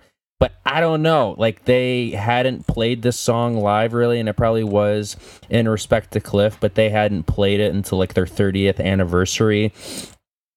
And I don't know, maybe it just wouldn't like a, a nearly 10 minute instrumental wouldn't have gone over that well. But maybe, yeah, maybe singing in, in here would have helped it a little bit to me. But it's just like, I don't know. It's it's just kind of there, Yeah. and it, nothing really stood out to me other than that heavy kind of stompy riff. I don't know. Right. I need to go back Yeah, to who it. knows? Right. Who knows if they were? I mean, this could have been another moment where they were just doing it for themselves. I mean, just as a way to kind of, Yeah, sure. I don't know, I'm as, sure. as Yeah, part of the healing process. Uh, whether or not it kind of meanders or not, it's kind of uh, maybe it was just their way of kind of uh, saying goodbye. I guess not to get all emotional, but uh, and I don't know. I think yeah, for that, I mean, as far as for them personally, I think they kind of, I think they kind of got it. But yeah, from a Yeah, fan perspective, maybe yeah, It was basically their band. I'm not gonna call Cliff their parent, but like I think you could make an argument that musically he kind of was um, their teacher early on, and Right. to lose your teacher, you know, Right. You know, it's interesting. I mm. always felt here because I'm again because this is one of my favorite records, but it, it does kind of feel like after Cliff died, where it's almost like they're uh, overcompensating here. It's like God, we don't have Cliff anymore, so it's like they're trying to take like even the most extreme aspects of the musical knowledge that he took taught them and just tried to pack it. Yeah. Uh, oh, almost like proving themselves. Right, exactly. In, Yeah, in and a I- way. and I- I- like, I- oh yeah, we got that. yeah, we and I, I always stuff. find, I mean, as much as I love these songs, but I can uh, I can kind of see it from that perspective though that there is a lot of where, where it's almost like they're in a kind of a frantic mode. Like, okay, well, we gotta, well, well kind of showing that well we can do this. Yeah, we don't. Yeah, we, I mean, yeah, Cliff's not here, but we can we can still be as complex. And I think maybe it kind of maybe it shows a little bit where it's like showing where it's almost like a frantic complexity. Yeah, Yeah, because Hmm. you see, they they never went back. It's almost like they broke the camel's back, and I think they've even admitted that. Where it's like, because you don't really see this well represented, because I think it was such a difficult. I mean, I always considered this record kind of like their hemispheres. Yeah, for another Rush uh, reference, where it's just like where you're kind of playing at the edge of your abilities, and you kind of kind of feel that there. And even I think the band themselves have kind of said like, yeah, like we might hear one song from this album in there, because I think yeah, when Mark, yeah, when you and I saw them, I think they only played um, uh, Harvester of Sorrow, wasn't it? yeah, Mm-hmm. Yeah, and that was it. I don't remember them playing anything else from this record. yeah. Uh, very salient point, very deep into this album uh, that I hadn't considered. yeah. Yeah, for sure. Uh, let's close this out with Dyer's Eve.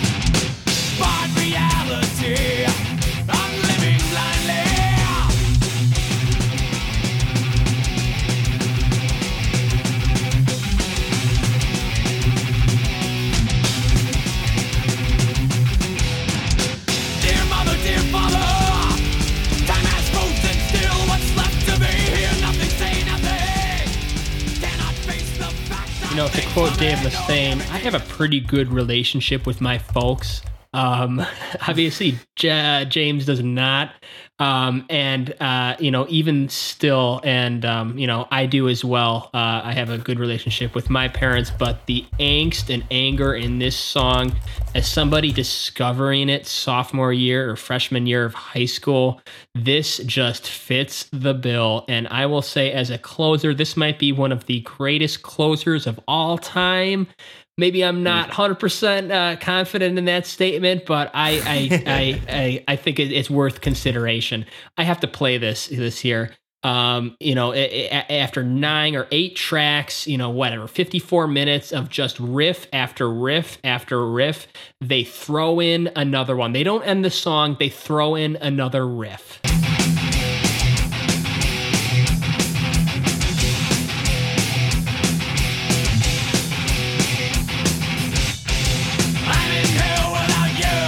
Mean, just, and it's just one of those moments. The "I'm in hell without you." I mean, it's just so cool. And then it goes into that blast beat section again, and like they're doing it again. Like I know Kevin has a problem with the repetition on this album. I think it's so cool on this song, and the way that ends, it just ends just stop. You know, it just stops on a dime, and then enter Sandman. Yeah. yeah, this uh yeah, this is definitely one of those stock is massively rising for me, especially when I really kind of went dug back into this. I Kevin stocks on the Yeah. rise. yeah, this is an unbelievable. I mean, this is I always loved it when James kind of as far as kind of finding kind of therapy through his music. I mean, I, that's where I always felt where he was always strongest as a lyricist. and you can see this is a very personal song, and he doesn't kind of miss skip a beat as far as getting it out. No, Uh, yeah, barred. No, because I think yeah, uh, uh, I think you guys played that one part. Uh, yeah, the, I think it's pretty much the the main uh, one of the main verses. Yeah, dear mother, dear father, every thought I think you disapprove, curator, dictator. Yeah, his parents were Christian scientists, so there was he grew up in a massively dysfunctional religious household, uh, and he talks about it Mhm. like growing up like in high school, like during like when they would have like certain like scientific classes or health classes where he'd have to wait out in the hall while the class was being taught. So he was very yeah, not a lot of uh, very very kind of staunch, rigid kind of uh, household, and you can tear it. Tear. And unfortunately, I think you kind of see that throughout his career, just those struggles from his childhood. And I don't think it was done, described better than it was here.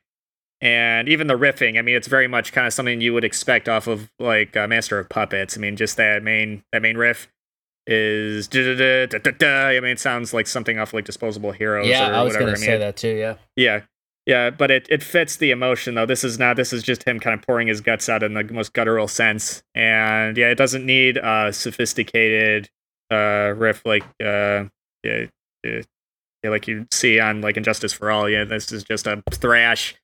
Kind of this is what my uh kind of one of the better I hate my parents songs. I know. yeah, I know. oh, and I love at the end how lyrically it shifts to his perspective on the world now, and like you know, Mhm. you raised me in a way that it's no better, or I almost kind of see why you're so bitter and angry because you know, the world is bitter and angry, and there's no justice for all. Yeah. yes, I it's yeah, it's uh yeah, there's yeah, it's just a great kind of probably one of the most the best underrated song in their discography in my opinion. Yeah, I, I could, I could, I could give some love to this song, especially after You better. a- a- after after not really liking the last two songs that much. I definitely will say it ends on a high note for me, and and this is definitely maybe my favorite closer yet. Uh, I'm gonna rival it between Damage Inc. and I know, I think I either I, I flushed Damage Inc. and that's just because it was such a hard thing to do, but it just because everything else was so strong, but. Yeah, I think it rivals that for the best closer up until this date. And uh, one thing I noticed, and I kind of put it together, and I don't know if this was an intentional or not, and this, I'm digressing here, so this might be a little bit of a nerdy thing to say, but I was kind of mentioning on the first episode, sort of about Metallica's influences, especially more in the hardcore kind of punk british you know british uh, new wave of heavy metal. And i know you know you see they, they actually did a discharge cover on garage inc which was a, a british hardcore punk band. And their biggest record is entitled hear nothing see nothing say nothing.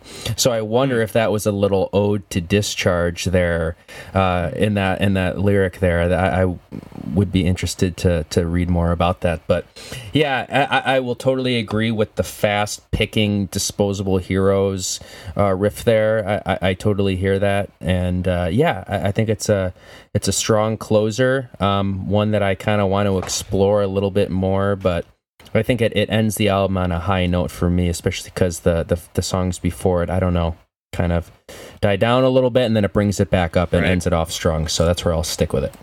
It's definitely a well placed area for them to put some of their heavier. I don't know if it's a heavy riff, but just Lars's double bass. Is Oh, yeah. just Yeah, out of there's- this Drumming is great on it. Yeah, Well, here I go again. No, I'm kidding. Good. Actually. um, I yeah, I know I've been a little bit down on the, on the back half of this album, but despite being a little formulaic, you know, Damage Incorporated, Dyer's Eve, kind of. You know, here's the Thrasher to close the record. oh record. come on. Me- me- Metal Militia, too.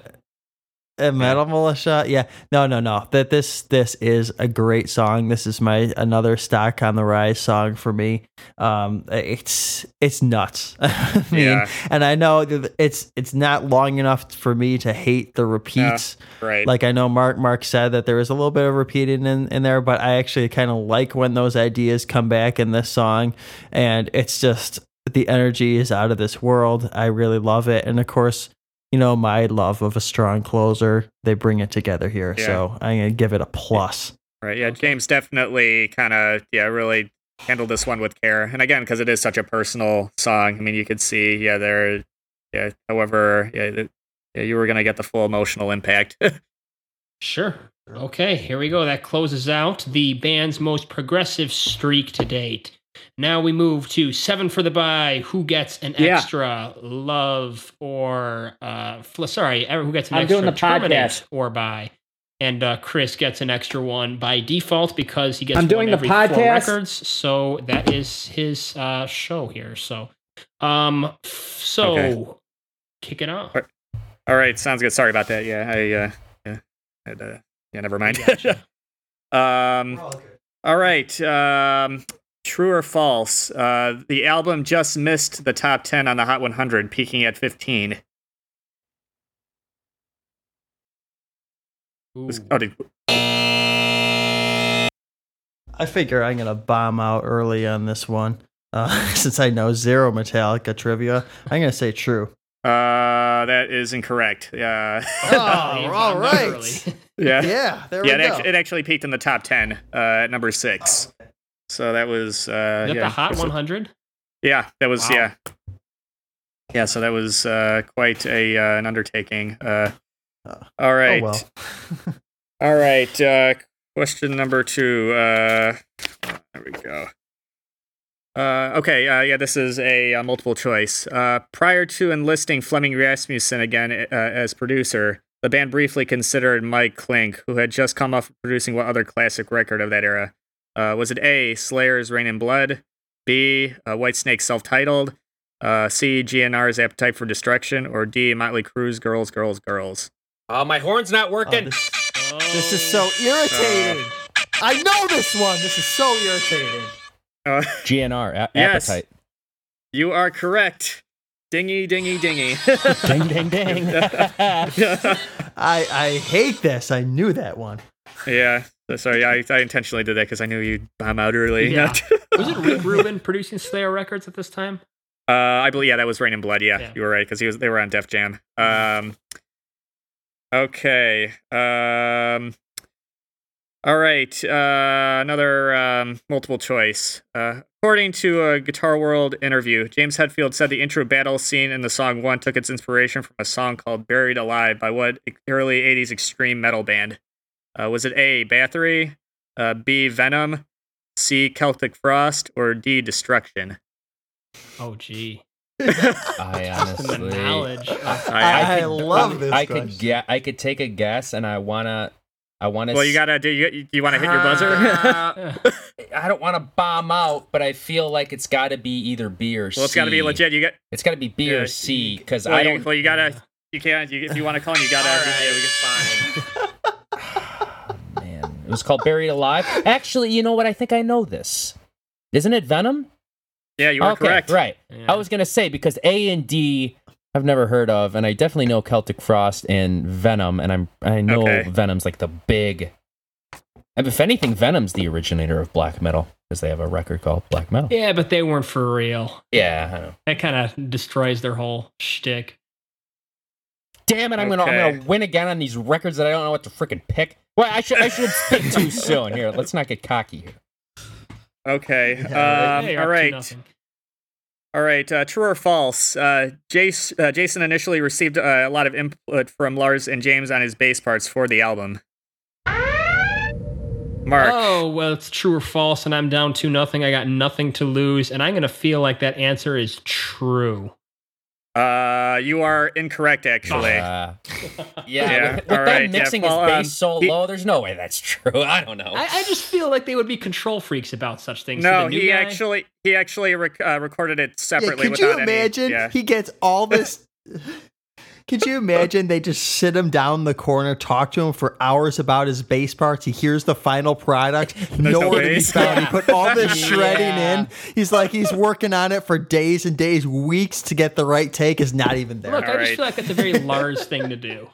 Okay. Oh, I'm, yeah, I'm not saying it Build wouldn't him up happen, and then but just shut funny. him down. I mean, it's the new guy. I mean, I would expect that. All right. Well, I was wrong, so I'll, I'll eat it. You know. So what does that mean? Yeah, well, I was wrong. Question one, so it's all good. All right. Are we doing it where you have to get three And right? now, love it or Okay. flush it. No, Alex mind. wins by default. Uh, I think Okay. that we Yeah. pretty poorly uh, demonstrated our. because it was it was only gonna knowledge get it was only gonna get harder from there. yeah. So Alex, you got uh, an extra buy or terminate Actually, I- on your eight of ten record here. Okay. And uh, take it away, Alex. Yeah, I, I don't I don't mind that actually for this record in retrospect. All right, let's move it over to Love It or Flush It. Order tonight is going to be Chris, Mark, Kevin, and myself. Let's open it up with Blackened. Chris, what are you giving this one? oh, I am buying this one. Yeah, big Ooh. juicy. Ooh. Here's my yeah my Metallica Platinum card. Yeah, I I don't think I have to explain. Yeah, this is just yeah probably my second favorite Metallica song behind uh, Creeping Death. Uh, It's just uh, it's just relentless and probably one of my all-time favorite choruses. And that's why I still wish they would have played it live when I saw them. Sure, I would have loved that Sure. too. All right, Mark, what do you think?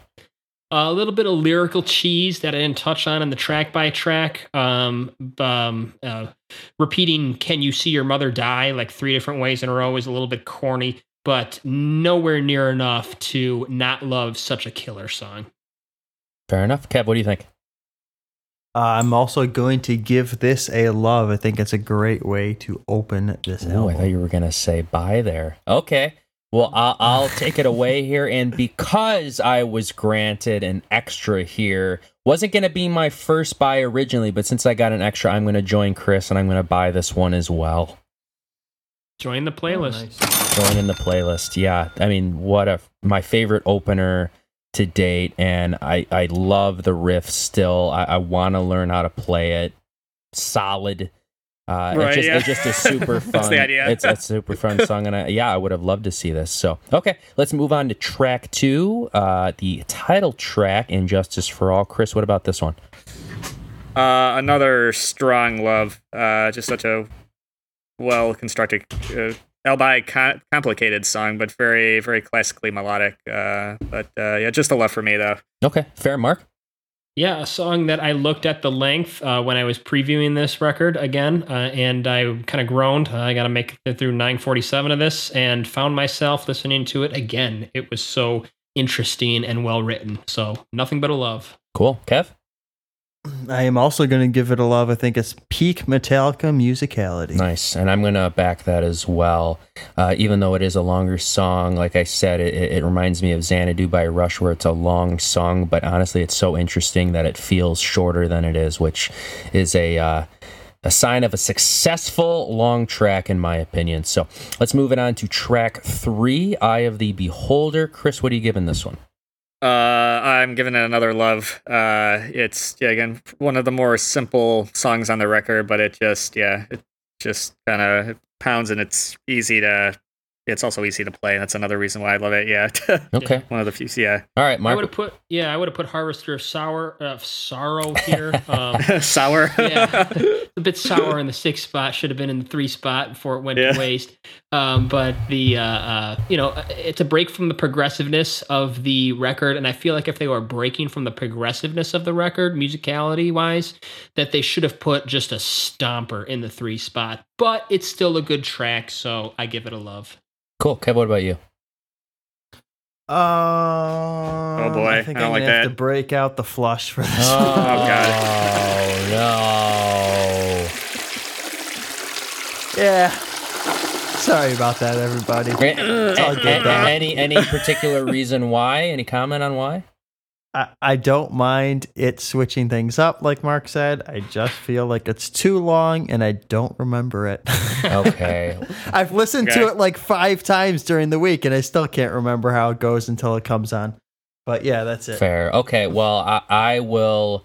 I, I know I noticed that in the beginning, uh, track by track, I didn't mention a stock on the rise song, and I think I'm actually going to give it to this one.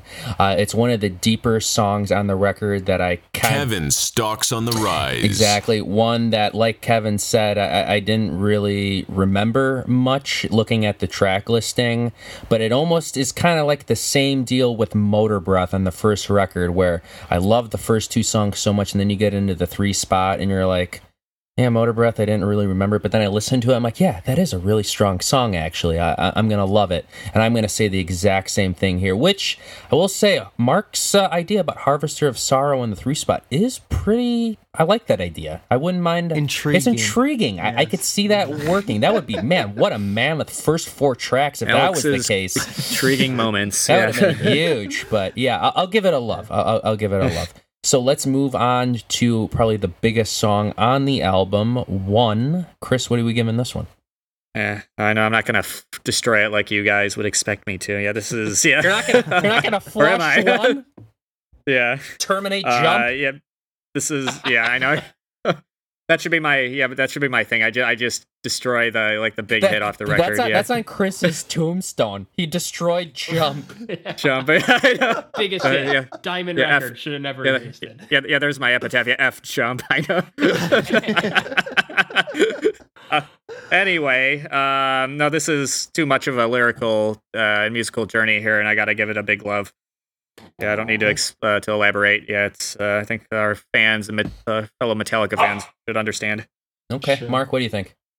You know, I, um, Chris didn't want to go there, but I will. Um, and it's Oh, wow. more of an fu flush because I just don't need to hear this song ever again. Sorry, it's good. It's overplayed for a reason, but I just can't. Almost, I don't know that I cringe when it comes on, but it's more of a uh, like I got to plod through that intro again, and and it's more of a property of um, you know, there's not a whole lot to flush on this record, so I will flush the song that I just don't need to hear anymore. Okay, that's fair. Uh, I don't mind that. Kev, what do you think? Uh, I'm gonna uh, back up Chris on this one, and pretty much exactly what he said. So I'm gonna give it a love. yeah, I, I, I can totally see where Mark is coming from on this. I mean, it is overplayed. I really don't need to hear it anymore, but I don't know if I could leave it off the album. Um, so I'm gonna give it. Uh, I, I think I'll. There's still room for a warm squeeze in my heart for this song. uh, I, I skip it, but it, it's still got to be there in my opinion. So I'll give it a warm squeeze. So let's move on over to shortest straw. Uh, Chris, what are we giving this guy Uh, or gal? I know, I know yeah, I, I know. Uh, I kind of defended this song quite a bit. in The uh, but since we're we have to use up all of our uh, uh, all of our choices as far as what to do with these songs, um, and also because this is as much as I love the relentlessness of this song, it's the song I had to listen to a couple of times to really remember. Uh, just the music of it. I, I, I gotta, I gotta kill it. Oh, Unfortunately. boy. Yeah, that's a big take. Oh, And this, and I want, I want, I want, I want to, I want to emphasize to my, bro- uh, my- to, my, to my brother Alex over there. This is this is a massive. I, don't- I don't I don't hate any song on this record, but I just based on the following the rules. Uh, yeah, this is the one I guess that kind of just tips that edge a little bit uh, as far as yeah. Uh, out of an album of unbelievable songs for me, this was yeah uh, number nine. I guess nine nine of nine awesome songs. It, it, it, it, it is Yeah. the it is the sh- Yeah. shortest straw in uh, Chris's haystack, I guess. Okay, all Yeah, right. yeah. Well, uh, Mark, we what, are you going to be so kind to this one, or what are we thinking? Uh, yeah, I know he's trashing it a bit on the track by track. I'm kind of on the fence here. I despise that that mm, you know Kirk coming in with the wrong solo moment and. And, and- yeah, the, those the James mid range shortest straw is, is quite a bit, uh, uh, you know, burying the needle on the cringe factor there. But I do love my relentless songs, and I do think that there is just enough there to tip it over into the love category. Nice. I like that. Oh. Well, I think I, I I feel like I some some's coming here, guys. Some's coming here. Kev's up next. You might as well just hit me with it, Kev. You might as well.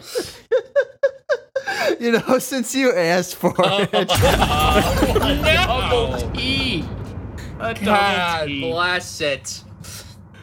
you know, I was on the fence between a T and a flush before Well, it's- you it's- asked it's- for it's it, bad and you know news what? either you know what? Screw you, T. God. Okay. Well, uh, Oh, boy. yeah, I'm gonna go back. I mean, I know first first go around, I said it was my favorite song on the album, but it's not gonna be a buy for me. It's not gonna be a buy. I'm still gonna give it a strong love. Um, it's definitely not the best song on the record by any means, but there's just something about it that just gets me. And I think it's the drumming and that it's a little bit more Sure of to uh, yeah, but I don't really care about that so much. I just Sure I think there's like enough in the drumming and the groove and just something about it. It's just like when I think of when I think of this album, I think of this song. I don't know what it is. It just there's something about it. I don't know. I You know. don't I think know of it's Paul great. Konerko? It's- Well, I think I think of great, Paul yeah, too, but yeah, I'm gonna give it. I'm gonna give it a love. So, all right, let's move it on over to Harvester of Sorrow. Chris, what are we giving this one?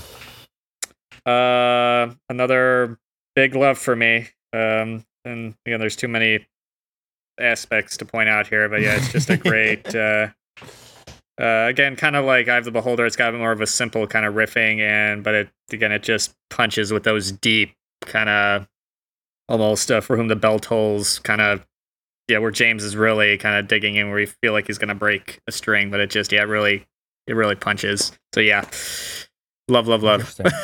That's interesting you mentioned that because you were Mark was talking about flipping Harvester into the three spot, and is for whom the bell tolls not the number three spot on Ride the Lightning.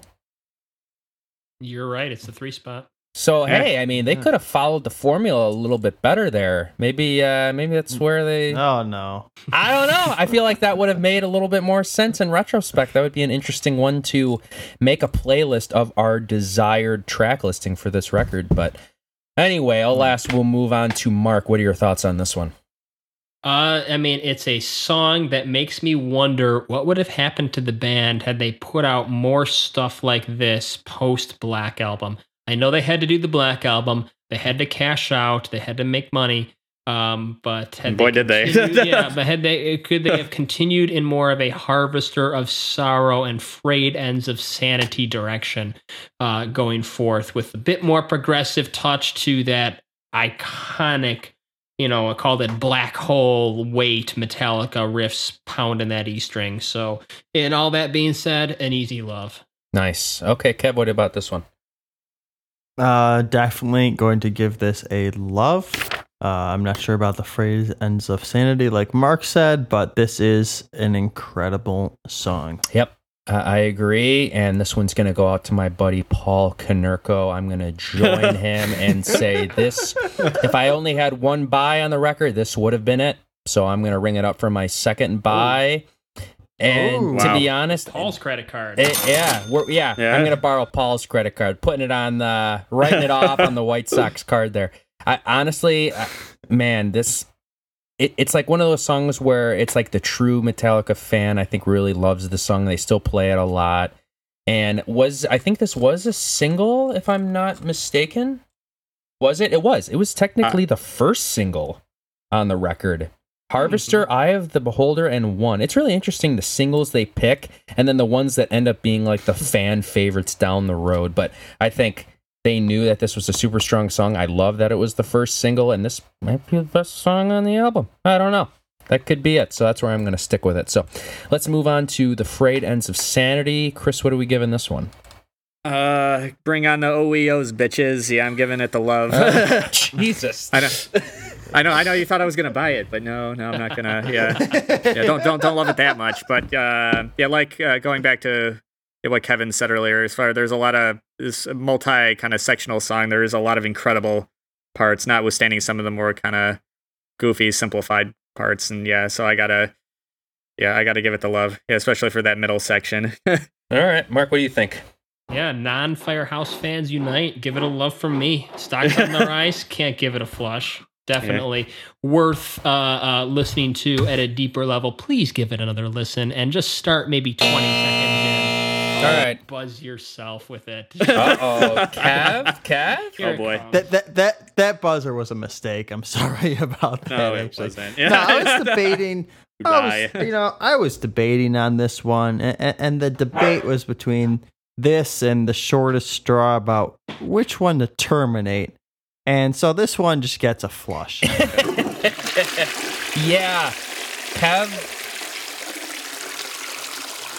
Let, let's let's wait for that to get down there. Uh, rubber glove ain't coming out for me. I'm gonna join you in on the flush, but I will. I will. don't let me get a. Don't let me interrupt. but yeah, I, I will. Make sure it's gone. I will gl- make sure it's gone. I will gladly take up Mark on the request to listen, re-listen to the song. I think I'm actually going to go back and re-listen to the last three songs on this album in general and really give it a, a, a good listen.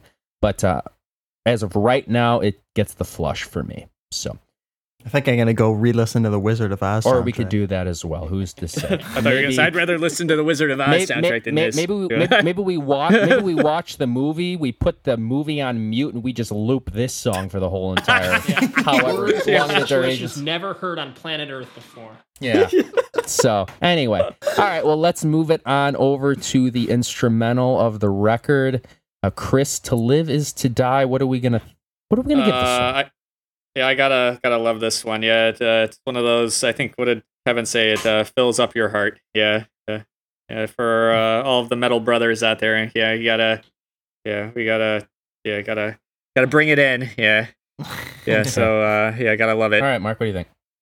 Look, I, I hate to do this, and No, you um, don't. No, you're. I see that smile on your face. Oh. I you're, you're, you're, you're loving every minute of it. Like I, I hate to terminate or flush every single Metallica instrumental. Look, you know, I don't know why I loved Metallica instrumentals so much when I was younger. I don't dig them now, and it's really just by process of elimination that I have to terminate this song. It's their best of the bunch, but yeah, I could just terminate the first four and a half minutes. It plods, it's bloated, it needs a diet. Um, and you know, don't read goth poetry over my Metallica, please. There we go. There's, our, there's our new, uh, our new. Uh, Uh, I, I kind of understand where Mark is coming from. However, that middle section to me is just too good yeah. To love or not to love. I mean, to to I, I couldn't flush it. You know, it it's tough because yeah, it's it's got a little bit of the blow. It's pushing ten minutes, but man, that middle section just speaks to the heart. It does. So I, I'm giving it a love. Okay. Well, very well. Well, it doesn't speak to my heart, so we're gonna go ahead and tee this one up as well. Because you, you're, 'cause you're dead. Alex is dead inside. Sorry. uh, I don't know what it is. It's just it's the one instrumental out of the uh, first four records that I literally didn't really remember how it went. At least I know I flushed the other ones, but at least I r- could recall how they went in my head. This one I, I, I didn't really remember. So I will Mr. again. Heart of Stone over there. I'll go back. I'll listen to it. I will try to bend an ear to the beautiful middle part that Kevin is talking about. But as of right now, at 10:03 on uh, Monday, 8:17 gets the big T. So let's move it on over to the final song of the album, Dyer's Eve. Chris, what are you giving this one? I'm gonna use my second buy, and I'm gonna scoop this up and put it in my Metallica. Okay, Uh, Chris, hold satchel. on, hold Yeah. on. You have not flushed a track on this record, and I know it's a ten for you. Yeah, I did. Wait, yeah, Oh, I he, did. Yeah, he I- was trying to sneak by here. He's trying to get sneaky. You terminated Oh. short, short of straw. oh crap. You, you Uh, Yeah, oh, he, I- he was trying to sneak by. He was trying to get out of this one. You know what? I'm gonna have to switch it up a little bit because I'm I'm I'm buying this regardless of what the Okay. rules say. um, I guess uh, even though I kind of really defended it, uh, the previous track, "To Live Is to Die," I'm gonna give it a very reluctant flush. Oh, oh he's backpedaling. And He's in- backpedaling. and Kevin is the only one who loves to live is to die. You know and what? It, and it's, and it's only because of one little part too. So You know Da, what? da, da. you, No, I you know what? I'm totally fine with that. no, I, I I am still kind of in Kevin's camp. I just yeah realized I kind of made a goof. Goddamn rules. yeah, you agree to abide by them, or you will be sued into oblivion. yeah. All right. Well, Oh, let's. All right. Whoa! Wait. What, Was that what- a what's going on? Was that a T by Mark to Dyer's Eve? No, No, no, no. no, I, I was just joking around that Mark would be you'd be blasted Yes. into oblivion if That's, you didn't. that's what abide by the to your rules. house Yeah. if you do not follow the rules. If you don't follow the rules, we'll blow up your house. Well, we'll, didn't realize this podcast was so high yeah, stakes. we'll, we'll, we'll move on over to Mark's opinion on this song, Dyer's Eve. What are you giving this one, Mark? Uh, uh, by process of elimination, it has to be a buy. Whoa. Okay. No way it couldn't. Yeah, just, just, just, it's the best song on the record for me. You know, All right. it's it's. I know the other ones are a little bit more of a musical masterpiece, but how can you deny the energy of this song on a playlist? Sure. Okay, I could hear that. Well, Kev, what do you think? You know what? Uh, also, by process elimination, this is going to be my buy. Wow, nice. Man. Okay. This so is pro- pro- probably the yeah, deepest uh, track on here too. Yeah.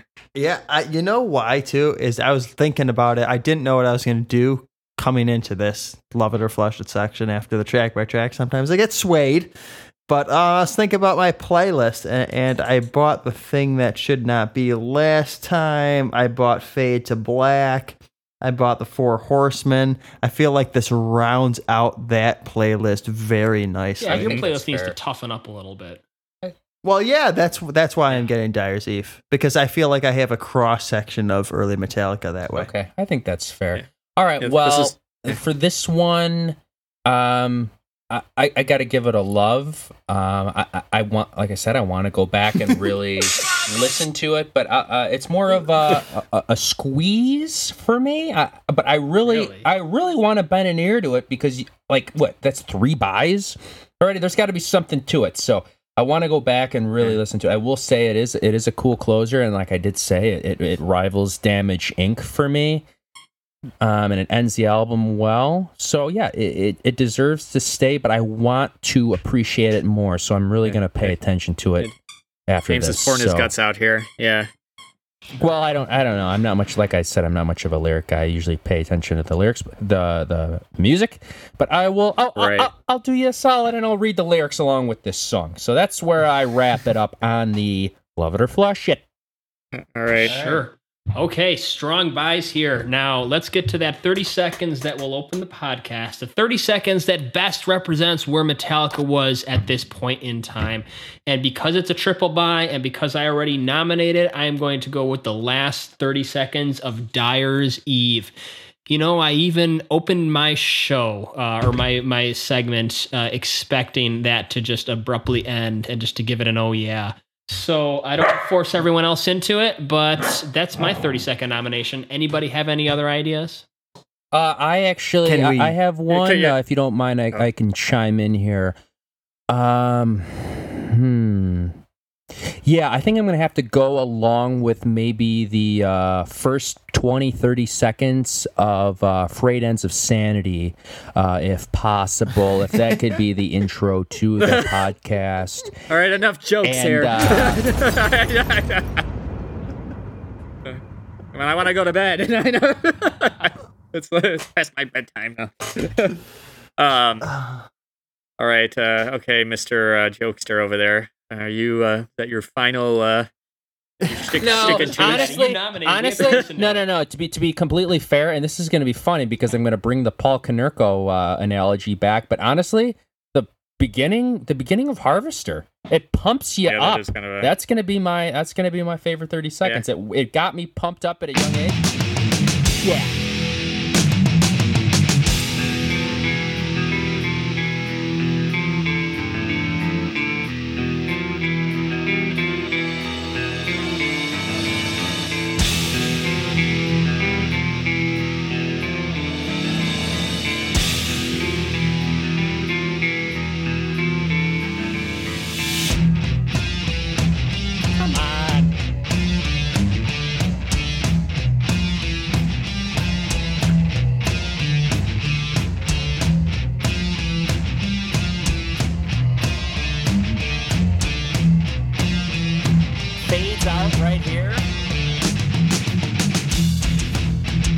Denying Does that Ed- it's killer. I mean, but, that- you know. Does anybody hear that little s- choir sound I effect did. that's buried deep in the I mix? Like, I didn't know if I was the only one. That opening up a podcast, pretty good.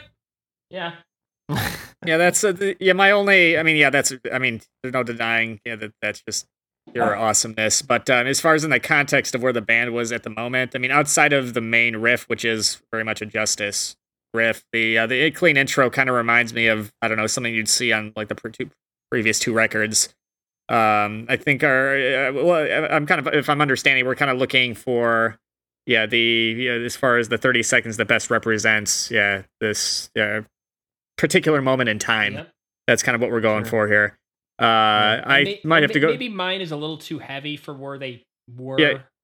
Right, yeah, Kev, can you can you pu- pull up Mark's choice? Yeah, the last thirty seconds of Dyer's Eve, yeah, just so I can internalize that. Innocent victim, please rescue me. Oh yeah,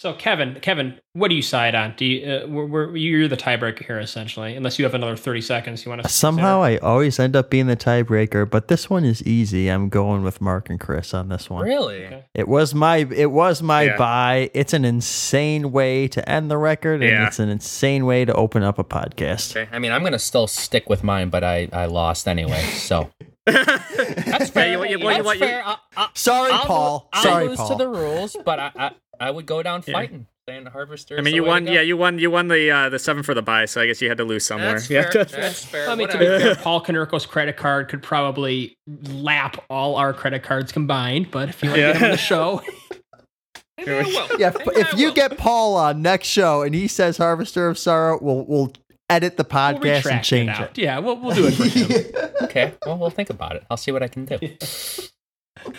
All right, right. that closes and justice for all. And uh, for some people, maybe uh, you know, fans listening, that might be your last Metallica episode that you listen to for uh, for Light the Sky here, because the band is about to take a turn. They're about to um, uh, engage the services of one Mister Bob Rock, fresh off producing. Back to our Motley Crue connection, Dr. Feelgood, because the band, uh, if I recall correctly, loved how much uh, and how heavy Metallica, or sorry, Motley Crue sounded um, on Dr. Feelgood on their 1990 or 1989, I think it's 1989 record. eighty nine. Yeah, that was Yeah. yeah. 89. So uh, our next stop will be 1991 for you, and meet us on the other side with the Black Album by Metallica. See you then.